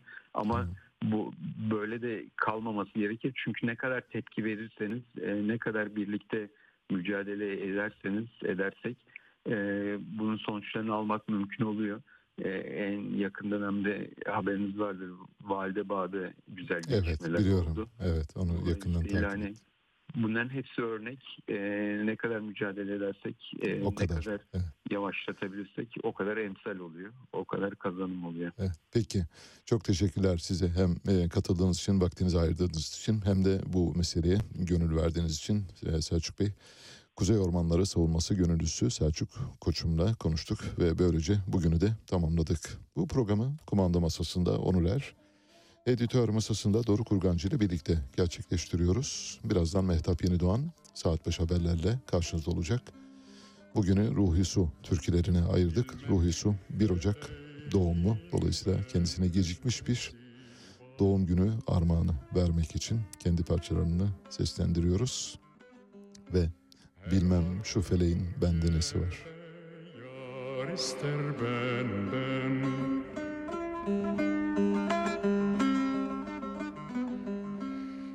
Sanki benim mor sümbüllü